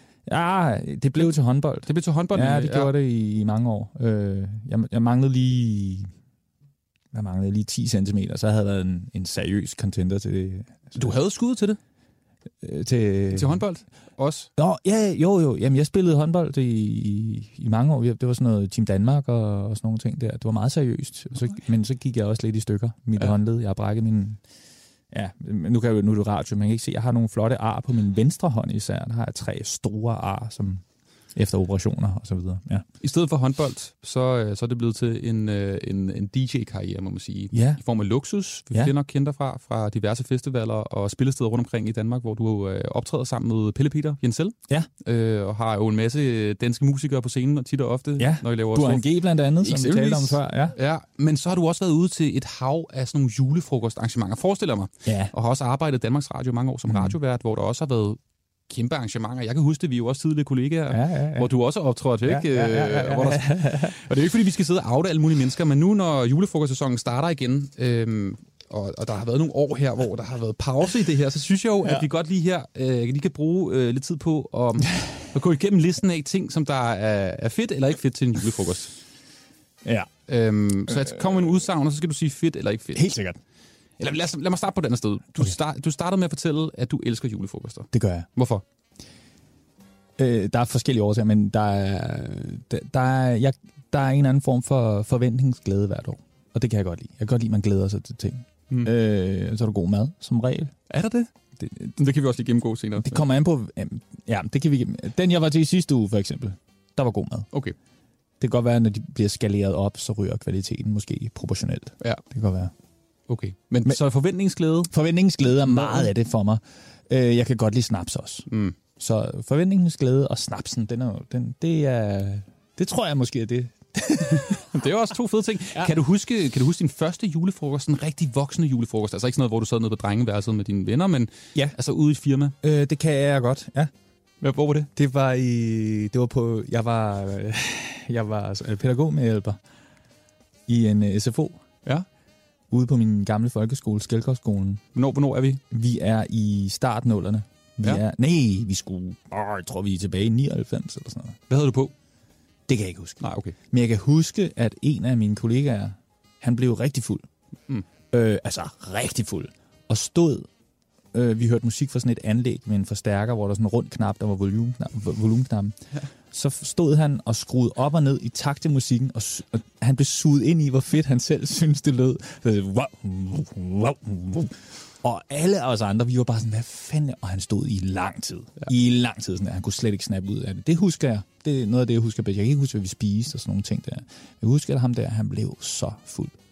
Jeg kan bare huske min første julefrokost, sådan en rigtig ægte firma-julefrokost. Det var Danmarks Radio, og jeg fik jo, et chok. Det var jo en verden, som jeg ikke havde... Altså, jeg havde ikke åbnet den dør til Mordor før, i forhold til at se voksne mennesker. Jeg var jo ung der, jo 20 år gammel. At se voksne mennesker være så fulde, så tidligt på dagen. Det er... Jeg har altid sagt, i mange år har jeg sagt, når jeg skulle beskrive julefrokosterne i DR, der har jeg altid sagt, at den dag, der er julefrokost i DR, der er DR-byen det mest liderlige sted i Danmark. Det er sådan liderlighedens epicenter, fordi hold da op, hvor er det upassende. Ja. Jeg har virkelig, altså... Vi kan da godt lige tale. Altså, hvad har du oplevet? Jeg har prøvet at blive rørt på... Altså, nu nævnte du lige MeToo før. Der er vi slet ikke henne, men jeg har virkelig prøvet at blive raget på. Ja. Jeg har oplevet folk sige ting, altså som... Outrageous ting. Ting, som jo i virkeligheden er outrage. Altså sige, jeg har altid godt kunne lide, at du har sådan en smuk figur. Har jeg hørt en sige til en anden. Altså bare sådan lige som det mest naturlige i verden, da vi står i kø til buffeten, ikke? Det lyder jo så vanvittigt. Jamen, det lyder helt vanvittigt. Og jeg ved også, jeg kender folk, der har haft... ubehagelige oplevelser. Nej, ikke ubehagelige nødvendigvis, fordi det har været sådan... gensidigt, ja. Altså hygget sig forskellige steder rundt omkring derude. Jeg ved, altså... Og jeg tror jo ikke, det her, det er jo... Altså, jeg tror, at lige DR i den her sammenhæng er jo bare et udsnit af... Det, der bare er måske anderledes ved DR's julefrokost, er, at det er 3.000 mennesker. Det er kæmpestort. Ja, det er lidt ligesom, når Føtex holder julefrokost. Ja, det er meget stort, ikke? Og det foregår alt sammen i det, der hedder DR-byen. Det vil sige en stor, stor bygning med en masse forskellige lokaler og gange og... Deres eget brandvæsen, kældre og så videre. Altså, hvor du har adgang til forskellige steder, hvis du har det her kort. Mm. Så det er en speciel institution til julefrokoster. Og det kan jeg faktisk godt nogle gange savne lidt, at opleve de der julefrokoster derude. Det... Også ved hele stemningen hele dagen er jo... Ja, altså, det er ligegyldigt med TV-avisen. Vi skal... Fuldstændig ligegyldigt. Jeg har prøvet at sende radio mange gange, hvor julefrokosten var i gang, og vi ligesom bare stod derinde og ventede på, nu skal vi snart ud i det der mayhem ude på den anden side af døren. Egentlig meget fascinerende, utroligt spændende sociologisk feltstudie, kunne jeg forestille mig. Kawamura, der er jo en anekdote fra faktisk en del af julefrokosten. Der går jo et rygte om, det er i hvert fald det, jeg har hørt, da jeg var de år, jeg arbejdede i Danmarks Radio, at der er jo radiovis en gang i timen. Det er rigtigt, ja. Ja. Som bliver sendt live jo, det ved de fleste nok godt. Ja. Selvfølgelig er nyhederne live. Og der er jo nogle mennesker ansat til at ligesom sige radioavisen. Og så er der en fyr, som har vagten på julefrokostdagen i Danmarks Radio, ja, som selvfølgelig også skal lave nyheder i løbet af natten. Ja. Jeg tror egentlig ikke, det her er så sent. Jeg tror måske, det er tidligt på natten. Ja. Kl. 1. Sådan har jeg også hørt det. Okay. Jeg kender godt den her anekdote. Hvad er det så, der sker? Jamen, fortæl den endelig, for jeg er meget spændt på at høre din udlægning. Journalisten Verden kommer ind i det her studie, som er... Jeg tror, det er lavet til radioavisen. Jeg tror, det er deres studie. Det tror jeg, du har ret i, for det var sådan... Det, ja. Ja, han kommer ind ret, og han skal på lige klokken helt, ikke? Og der er måske et minut til. Kommer ind. I den åbner døren, så ligger der to mennesker. Og kopulerer. Og simpelthen. Ja. Jeg tror måske også en dag op på radioudstyret. Det har så mange detaljer, har jeg ikke hørt. Vores radiovisvært her, han bliver selvfølgelig sådan, hvad foregår der? Tænder måske endda lyset. Og så bliver den mandlige part... af korpuleringen. Ja. Han bliver så rasende på nyhedsverdenen. Det er rigtigt, ja. Og begynder måske at antaste ham lidt og siger, skid med dig. Ja. Går i panik. Går fuldstændig i panik. Ja. Altså, jeg tror, at normalt tænkte menneske vil jo forlade stedet, og synes, det er ekstremt pinligt. Hiv bukserne op, skynde sig ud. Ja. I skam. Ja. Vi snakker lidt mere om det. Men det er rigtigt, ja. Der opstod en situation. Ja. Altså. Jeg ved ikke, om det var håndgemæng, men det var sådan 2 minutter i, tror jeg. Ja. Jeg ved ikke, hvad der skete med radiovisen, om den blev sendt, eller hvad der skete, eller... Jeg tror, den blev sendt, men det ved jeg ikke. Men jeg kender godt den her historie, og vi var der jo, altså i det, du var der vel også på det tidspunkt, ikke? Ja. Så det var en, der kom mandag morgen, dukkede op den her historie. Og det er faktisk en helt anden ting i forbindelse med de her julefrokoster i DR-byen. Mandag morgen, efter DR-byen, efter julefrokoster i DR-byen, det er fantastisk. Når du kommer ind, og egentlig har haft en god julefrokost, hvor du var ovenpå, og du kan huske alting. Ja. Og så kommer du ind og ser, altså blikket, der kigger ned i gulvet. Altså, der er en helt speciel form for mathed over det her byen, som er tynget af skam. Vi gennemgår lige nogle fedte lege med dig. Ja. Chef med til julefrokost. Fedt eller ikke fedt? Fedt, hvis chef går i tide. Og hvad er det? Hvad er ligesom socialt acceptabelt? Det er eftermaden. Okay. Det kan jo være mange timer jo. Det har du fuldstændig ret. Nå ja, det har du ret i. Ja, jamen, vi havde en chef på B3, som synes jeg altså, mestrede det her rigtig godt. Han formåede ligesom at sige, nu bliver det rigtig festligt. Nu smutter jeg. Ja. Det synes man skal jo ikke være nejhat, vel, som chef. Nej, man skal ikke være, du skal jo være med altså, i det sjove også. Men gå i tide. Snaps klokken 14. Fedt eller ej? Fedt. Altid fedt. Ej, men jeg elsker snaps. Ja. Jeg er en stor tilhænger. Slip som panden. Fedt eller ej? Idiotisk. Nej. Men er det ikke meget luksusagtigt i virkeligheden at have slips om panden? Det er bare fordi slips er ikke så luksusagtigt. Så jeg tror, det er derfor. Men jeg siger også idiotisk. Det kan også være fedt. Men nej. Har du nogensinde... Nej, okay. Nej, fordi jeg har sjældent slips på. Stiv med sine kollegaer. Fedt eller ej? Fedt. Okay. Det er en rigtig god måde ligesom, at lære en anden side af ens kollegaer på at kende. Og den er jeg all about, og jeg synes faktisk, at man skal have mange flere sociale sammenhæng, hvor man lige får lidt at drikke og slipper hæmningerne mere, end bare julefrokoster. Men er vi ikke ret gode til det i Danmark? Nej, måske... Nogle gange er... Hvis der kan godt gå en kultur i et arbejdssted, som gør, at man glemmer det. Ja, nu vender vi tilbage til B3 igen, men lige inden jeg stoppede, der var meget en kultur, og jeg tror også, den kom lidt oppefra, som gik på, at man lavede ikke så meget sammen socialt. Der kan jeg huske, Pelle, min gamle makker der, og jeg, vi gik aktivt ind, ligesom og sagde, nu booker vi en partybus, og så laver vi en tur, fordi vi har brug for det alle sammen. Og det tror jeg, man skal huske. Det er vigtigt. Knælden med coworker, fedt eller ej? Det er jo også lidt... Det synes jeg bare, man skal gøre, hvis man er... Jeg tror der som don't shit where you eat. Det ved jeg ikke. Det er jo ikke... Det synes jeg jo godt, man kan. Hvis det er, man har tænkt sig lidt om inden. Jeg tror ikke, man skal bare lade sig rive med af, hvad der pludselig opstår en aften. Jeg tror, man skal, hvis man har sit på det rene, man er single og så videre. Hvis det ikke er utroskab, så gør det. Mm. Har du nogensinde kysset på nogen? Nu bliver du lidt... Altså, ikke mindst du har været altså, kysset. Nu siger du kysset. Ja, ja, okay. Har du... Jeg har kysset. Det har jeg. Ja. Det har jeg. En julefrokost. Ja. Også på arbejdspladsen. Fedt. Men den anden... Altså, jeg er ikke gået all the way. Nej, det er jeg ikke. Okay. Okay, hvad med Snapchats og du ved, Instagram-videoer fra julefrokoster, der bare blev delt? Det skal man ikke. Nej, okay, der er simpelthen... Læg mobilen. Ja, altså fra arbejdspladsen... Jamen, det kommer igen an på, hvor du arbejder. Mm. Der var en, der var lidt uheldig en gang i DR. Som, det er meget DR. Ja, det er meget DR, men det er min reference. Der var jeg 10 år, ikke? Ja. Der var, og der arbejder mange kendte mennesker, som er i mediernes søgelys, især sladderpressen, ikke? Og der var jo altså en, som valgte at dele en masse billeder fra den her fest, og det endte jo med at blive en artikel. Simpelthen, så vild var DR's julefrokost, ikke? Det var forrygende. Liveband til julefrokost, fedteleje. Som DJ, ikke så fedt. Det er altså, som om det ikke rigtig fungerer. Vel? Det gør det ikke. Altså, ved du hvad, folk er for fulde, og de gider... jeg synes, man skal have respekt for folk, der stiller sig op og spiller live. Mm. Og det skal man også for en DJ. Men DJ'en kan bedre tåle det. DJ'en kan sætte musik på, som kun er for ligesom at lave lidt stemning, og så danser vi senere. Et liveband, dem skal du sgu give noget... de skal have, du skal kigge på dem en gang imellem i hvert fald, og du skal i hvert fald lige klappe, når de er færdige med at spille. Og det fungerer ikke til en julefrokost. Fordi folk er for... De socialiserer. De gider det ikke. Jeg tror, de... Ja. Den sidste her, så slipper du også. Arbejdsplads kræver penge for julefrokostentré. Altså penge for, at man kan komme. Jeg har en meget klar holdning til det her. Men, altså som udgangspunkt, nej. MobilePay lige til 180 kroner for... Jamen det giver ikke en mening. Jeg synes, man er nødt til at... Hvis der skal samles penge ind til det, så lad os gøre det på en anden måde. Mm. Så lad os gøre det i en kasse. Find en bandekasse. Bødekasse. Et eller andet.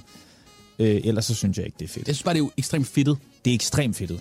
Altså, der er jo ikke noget, der hedder julegaver mere fra arbejdspladser. Nej, det er der heller ikke. Jeg tænker sådan, man kan da godt lige finde 5-6.000 kroner, eller meget det koster at købe fiskefilet. Det burde man. Enig? Ja. Okay, du får lige en til. Bare lige apropos buffetmaden der. Altså, du har jo svaret på den næsten. Altså, julefrokost med fedt eller ej? Altså, jeg er jo stor tilhænger af det danske julebord. Med alt, hvad det altså indbefatter. Om det så er sylte, æbleflæsk, ikke mindst sild. Sild er hjørnestenen i et julefrokostbord. Jeg elsker det så meget. Så jeg er helt klar på det, og jeg synes også, altså kunne man gøre det sådan, at tingene bliver serveret tallerkenvis. Så nu får vi en tallerken med sild, og efterfulgt af... Det altså med anretninger? Ja, anretninger. De vil klæde det så meget, fordi buffeter, det er jo faktisk en katastrofe. Mm. Man kan godt få gode julebuffeter, men som udgangspunkt, så bliver det noget svineri, altså. Men jeg elsker det.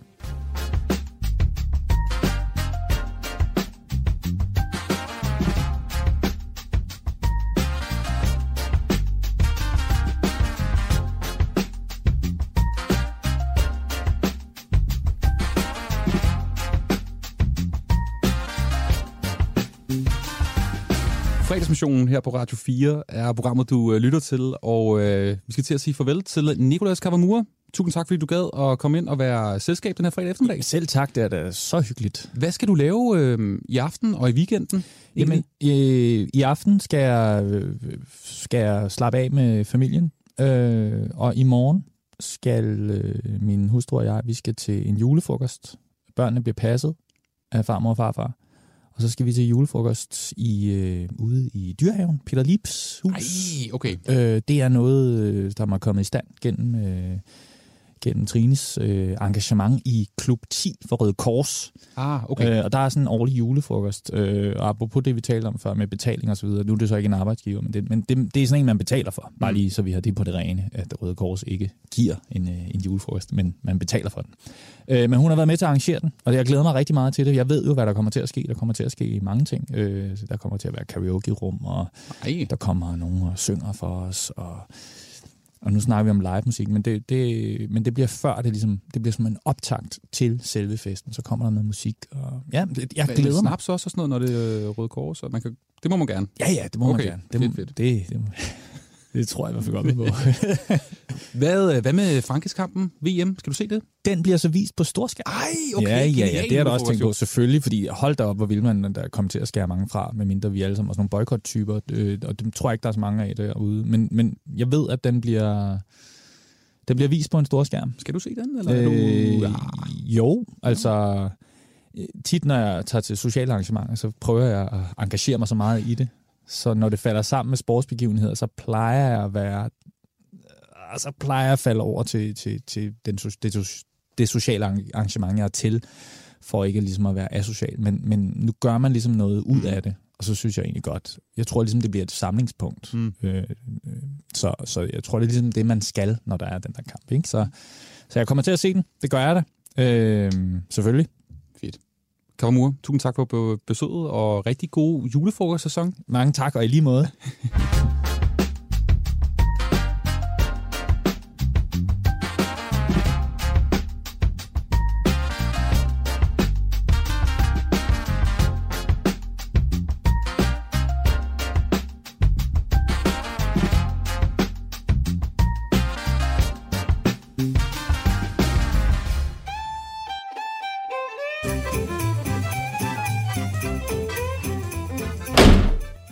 Am I right? Am I right? Dit daglige envejskommunikerende debatoplæg, der får dig til at ændre holdning hver dag.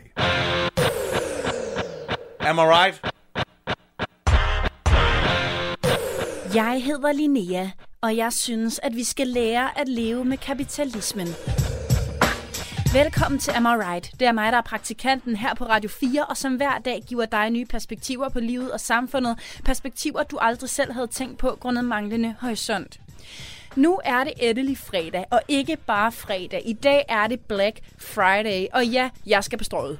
Lad mig lige slå en ting fast. Jeg er antikapitalist. Jeg er med på, at Black Friday er med til at give underklassen mulighed for at købe de ting op til jul, som de normalt ikke har råd til. Men generelt er jeg modstander af denne form for rå, in-your-face-kapitalisme. Jeg er faktisk så bange for kapitalismen og det, som kapitalismen får frem i os mennesker, at jeg for nogle år siden udviklede en alvorlig frygt for kapitalisme. Det er en utrolig lidelsesfuld ting at frygte, da kapitalismen gennemsyrer hele mit liv og vores samfund. Jeg kan ikke engang gå uden for min dør, uden at det skal koste mig 45 kroner for en kop kaffe, og så plus 25 kroner for en croissant, hvis det er et tilbud. Meget har jeg lidt, og af den grund startede jeg på eksponeringsterapi. Hear me out. Altså, det er eksponeringsterapi, hvor det så går ud på, at man skal se sin frygt i øjnene. Rent praktisk så foregår det ved, at jeg så ofte som muligt skal udsætte mig selv for kapitalisme og forsøge at forbruge så meget jeg overhovedet kan, for simpelthen at få et bedre forhold til det at forbruge og ødelægge planeten, hvilket jeg altså afskyr. Det handler om at spille spillet, lige meget hvor ubehageligt og forkert det føles inde i maven, for at komme om på den anden side, der hvor man kan købe importerede varer fra Kina, uden så meget som at blinke med øjnene. Jeg synes, vi skal lære at se det smukke i kapitalismen. Det er bare min mening, og jeg tror, du er enig. Am I right?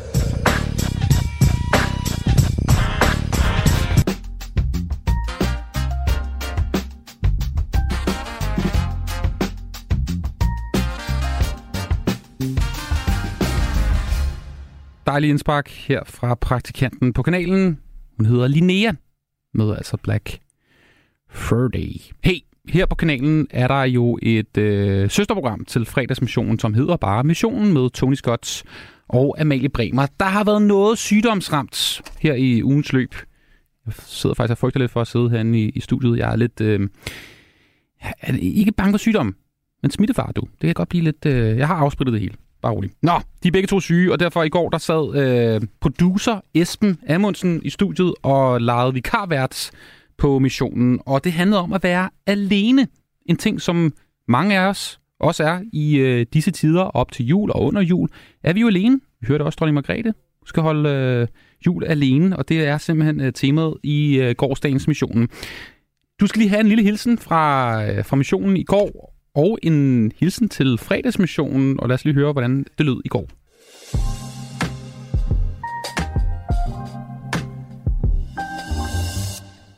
Og vi har jo, synes jeg, efterhånden lært en del om det her med at være alene. Vi har lært af folk, der har sejlet jorden rundt, uden at gå i land, 9 måneder alene. Og for folk, der er solo-mødre og har klaret den meget, meget store opgave at få et barn alene, blandt andet bare for at nævne nogen. Og så synes jeg, at der er et enkelt emne, som vi mangler at komme omkring, nemlig at have sex med sig selv. Eller have sex alene, hvis man kan snakke om det på den måde. Pænt goddag og velkommen i studiet, Clara Filippa Damgaard Andersen. Mange tak. Du er medstifter og administrerende direktør i sexlegetøjsbutikken Peach. Det er jeg. Hvis jeg kigger på sexlegetøj udefra, ikke på legetøj som sådan, men på branchen, så har jeg sådan en idé om, at det er blevet super meget mere legitimt at snakke om, at købe og at bruge. Og det tænker jeg, fordi at folk har mere sex med sig selv, eller er blevet bedre til det, og har jeg overhovedet ret i det her? Altså, det er jeg enig i. Jeg tror, det er fordi, at det er blevet mere tilgængeligt sexlegetøj. Det er blevet billigere at købe, hvor det stadig er i god kvalitet, høj kvalitet og smukt. Et smukt produkt. Så taler vi mere om det. Altså, jeg synes især her, de sidste 1 til 2 år, der har der været rigtig meget fokus på sex og sexlegetøj. Og lige nu, der synes jeg altså, bare at snakke om det i Radio 4, det er jo en kæmpe udvikling. Nå, men Radio 4 har en lang historie for at bringe sex direkte i radioen, så det er ikke noget, vi er så bange for. At, kan vi sige noget med sikkerhed om, hvor meget det er, fordi at folk er dygtigere til at have sex med sig selv, eller om det er, fordi de er dygtigere til at have mere spændende sex hjemme i ægtesengen? Jeg vil nok sige, at det er en blanding. Jeg tror, at det her med at være alene, det har vi jo virkelig været udsat for under corona, hvor man skulle være kreativ med den måde, man skulle være sammen med sig selv på. Og der blev sex jo også bragt virkelig meget ind i spil. Altså, vi så et boom i vores salg under corona, helt klart. Og det har jeg også hørt fra flere andre sexshops, der oplevede det samme. Jeg skal ikke nævne nogen navne, men en kollega, der godt nok ikke arbejder på det her program, for jeg er alene, men der trods alt gik forbi mig i dag, kunne fortælle om, hvad han lavede i sin corona-isolation på et corona-hotel. Og jeg skal love dig for, at det lå right down your alley. Ja. Sådan vil jeg sige det, ja. Clara. Er der nogen nye, der er kommet til? Kan I se det? Altså, hvem det er, der kommer nu? Af kunder? Eller? Jamen, altså, vi er jo selv et nyt firma. Vi startede for 3 år siden. Så jeg føler meget, at vores kunder sådan, har fulgt med. Nu er jeg 27 år gammel selv, og det er især sådan, jeg vil nok sige, sådan 20'erne, og så heroppe i 30'erne, der sådan er rigtig mange af vores faste kunder. Men faktisk det seneste år, der har vi set en del ældre kunder hos os. Vi har en fysisk butik både på Nørrebro og på Mejlgade i Aarhus og København. Og der er det, altså det er ret fantastisk at se nogle af de her ældre kunder, der er sådan oppe i 70'erne, og nogen, hvor de har aldrig tur at gå ind i en butik, der solgte sexlegetøj før, men pludselig har taget mod til det. Og det tror jeg da også er, fordi vi snakker om det mere, og ser det på fjernsynet og alt det her, på en, vil man sige, en mere sådan forklarende om sex, end bare sådan det der popkultur, hvordan sex skal være. Klart. Ja. Clara, er der... Det er sådan, jeg også forstår også den virksomhed, du selv er en del af. Der er en stor del af det her, der også handler om historiefortællinger, noget med at påvirke os alle sammen i en retning mere end kun at sælge produkter, til at noget med at normalisere nogle ting i virkeligheden. Prøv lige at sætte nogle ord på, hvorfor du synes, det er vigtigt, at vi snakker om eksempelvis onani. Jamen, jeg synes, det er vigtigt for at få et sundt forhold til sex, og både med sig selv og med andre. Det er en virkelig god måde at lære sin krop at kende på. Og jeg tror også sådan, altså nu snakker vi meget om det, men sådan, især min generation har også været præget af en mangelfuld seksualundervisning, og det er bare enormt vigtigt for at kunne have en god relation både til sig selv og til andre. Der er et program i morgen, der sender, der hedder Fredagsmissionen, så det er ikke mig. Jeg går på en slags weekend lige om lidt. Hvis du skulle gøre reklame for, hvad man skal lave i weekenden, hvordan ville det så lyde? Jamen, jeg synes, at man skal... Det er et virkelig godt spørgsmål. Jeg synes, at man skal bolle sig selv og gøre det på den måde, man synes er fedt. Det var det, jeg håbede, du svarede. Jeg håbede, vi nåede at sige bolle sig selv i det her program, inden vi stoppede. Det er det, der er opfordringen fra Clara Filippa Damgaard Andersen, der altså er medstifter og administrerende direktør i sexlegetøjsbutikken Peach. Sender os alle sammen på en slags weekend for nogen. I hvert fald på vej ind i den med et budskab om at bolle sig selv. Yes. Tak fordi du lige kom ind og afleverede det. Så lidt.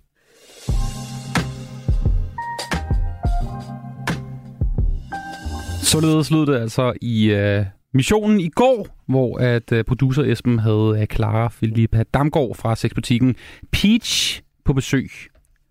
Dejligt med opløftende radio i bedste tændetid her på Radio 4. Og lige nu, så skal vi til en mand, der heller ikke er fuldstændig ukendt til fænomenet sexlegetøj. Vi skal til Knud Melgaards brevkasse.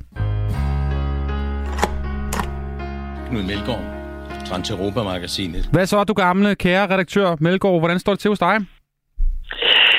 Jo, tak.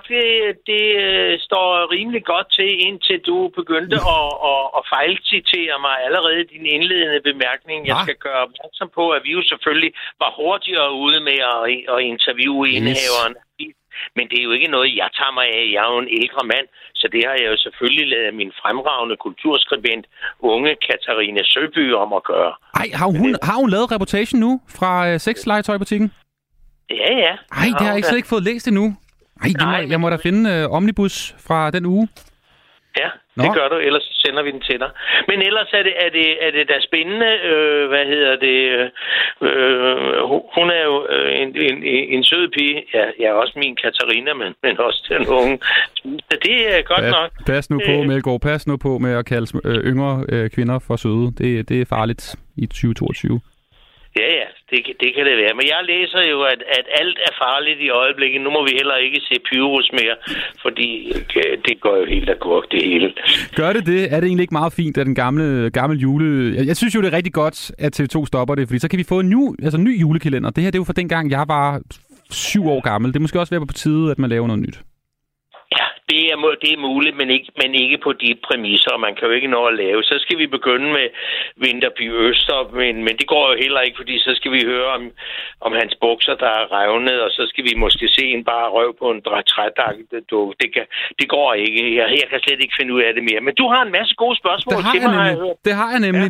Ja. Der er spørgsmål fra de flinke, rare fredagsmissionslyttere, og det buner, og det er primært julespørgsmål. Det ved jeg, du også har en vis erfaring med. Du har jo trods alt været på omgang rundt om jorden lidt flere gange, end lige jeg har, så jeg håber, du har noget livserfaring, du kan dele ud med. Hvad er den bedste servering til en julefrokost? Det er Jens, der spørger her. Jamen, det har vi jo ikke tid til. Det bedste synes jeg jo altid er silden og noget godt øl. Mm. Og så tre forskellige slags sild, og så tre forskellige slags gode brændevin. Så synes jeg, man har fået lagt bunden, når man bliver lidt snakkesalig. Det behøver jeg nu ikke få brændevin for at være. Men så er man godt i gang.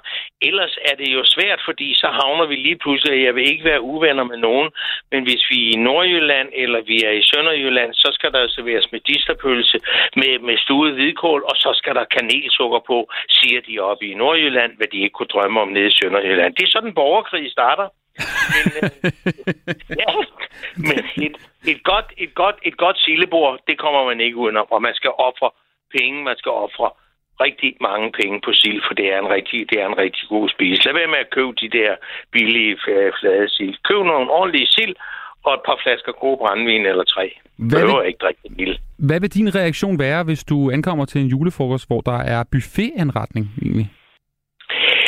Ja, men nu er jeg jo gammel restauratør, og det er jo der vi tjener vores penge, men jeg havde fornøjelsen for mange år siden at interviewe direktøren for Københavns fødevareinspektion, og han sagde, at når han blev statsminister, så ville han forbyde alle de der julebuffeter rundt omkring, hvor folk står og hoster og hakker ned i. Men hvis man ellers kan holde det på et rimeligt niveau, så er det jo rart, at man kan gå sådan og småplukke, men det er ikke særlig hygiejne. Og der er masser af mennesker, der bliver syge til julefrokoster, og så tror de, det er fordi, de har fået for meget at spise. Det er det ikke. Det er simpelthen fordi, de har fået Roskilde-syge, og de sidder på lokum i flere dage. Sådan er det. Nu skal vi ikke gå nærmere ind i det. Nej, nu bliver det lidt for latrinært. Til gengæld her, Hvad synes du om George Michaels Last Christmas? Nej, men jeg kan godt lide det, fordi jeg er jo et romantisk julemenneske. Det er noget banalt bagl, men nu har vi hørt på den så mange gange, at det er blevet en dansk tradition, og det bryder jeg mig egentlig ikke om.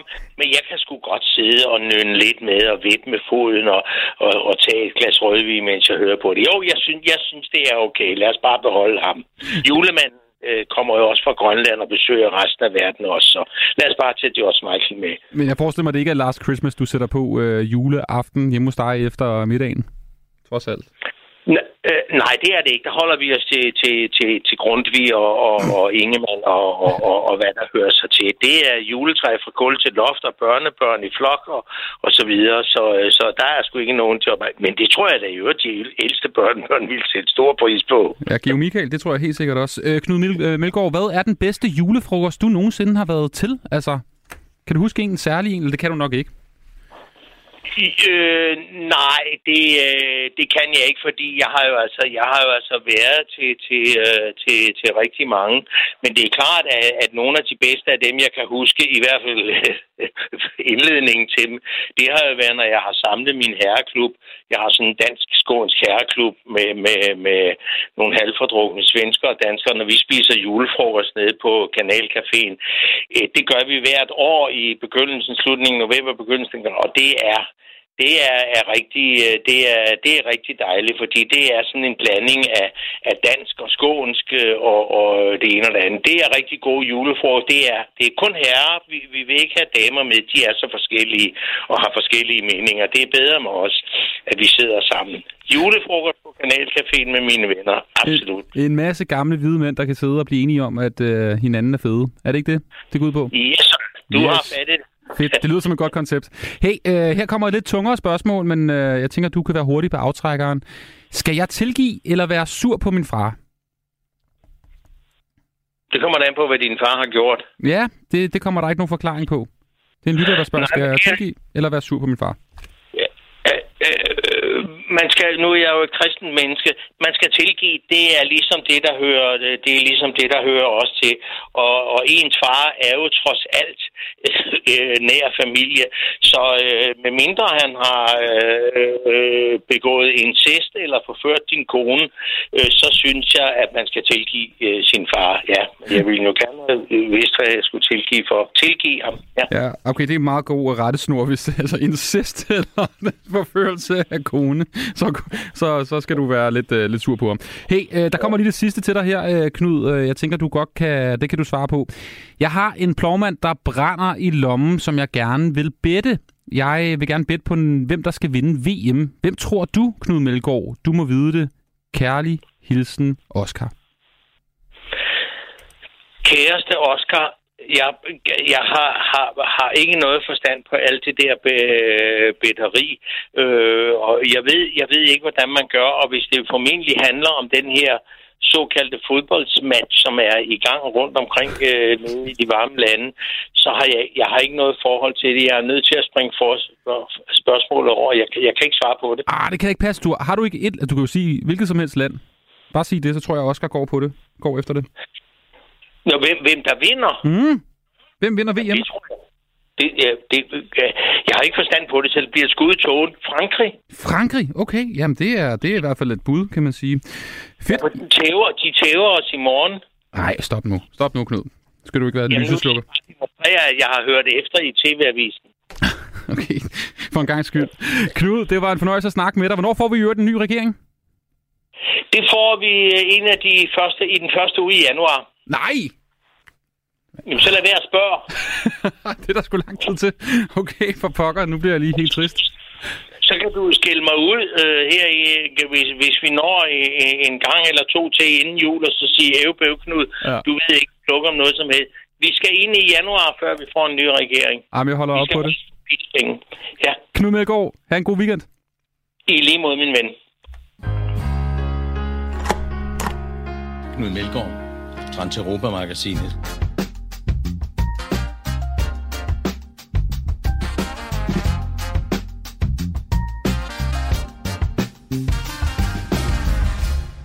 Det var, hvad vi havde til dig i dagens udgave af Fredagsmissionen. Husk, du altid kan høre det her program efterfølgende på din foretrukne podcast-app.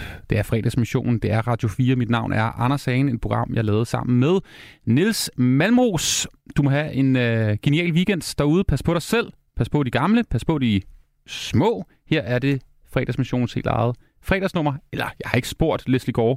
Jeg kalder det bare Fredagsmissionens helt eget fredagsnummer. Det her, det er It's My Party.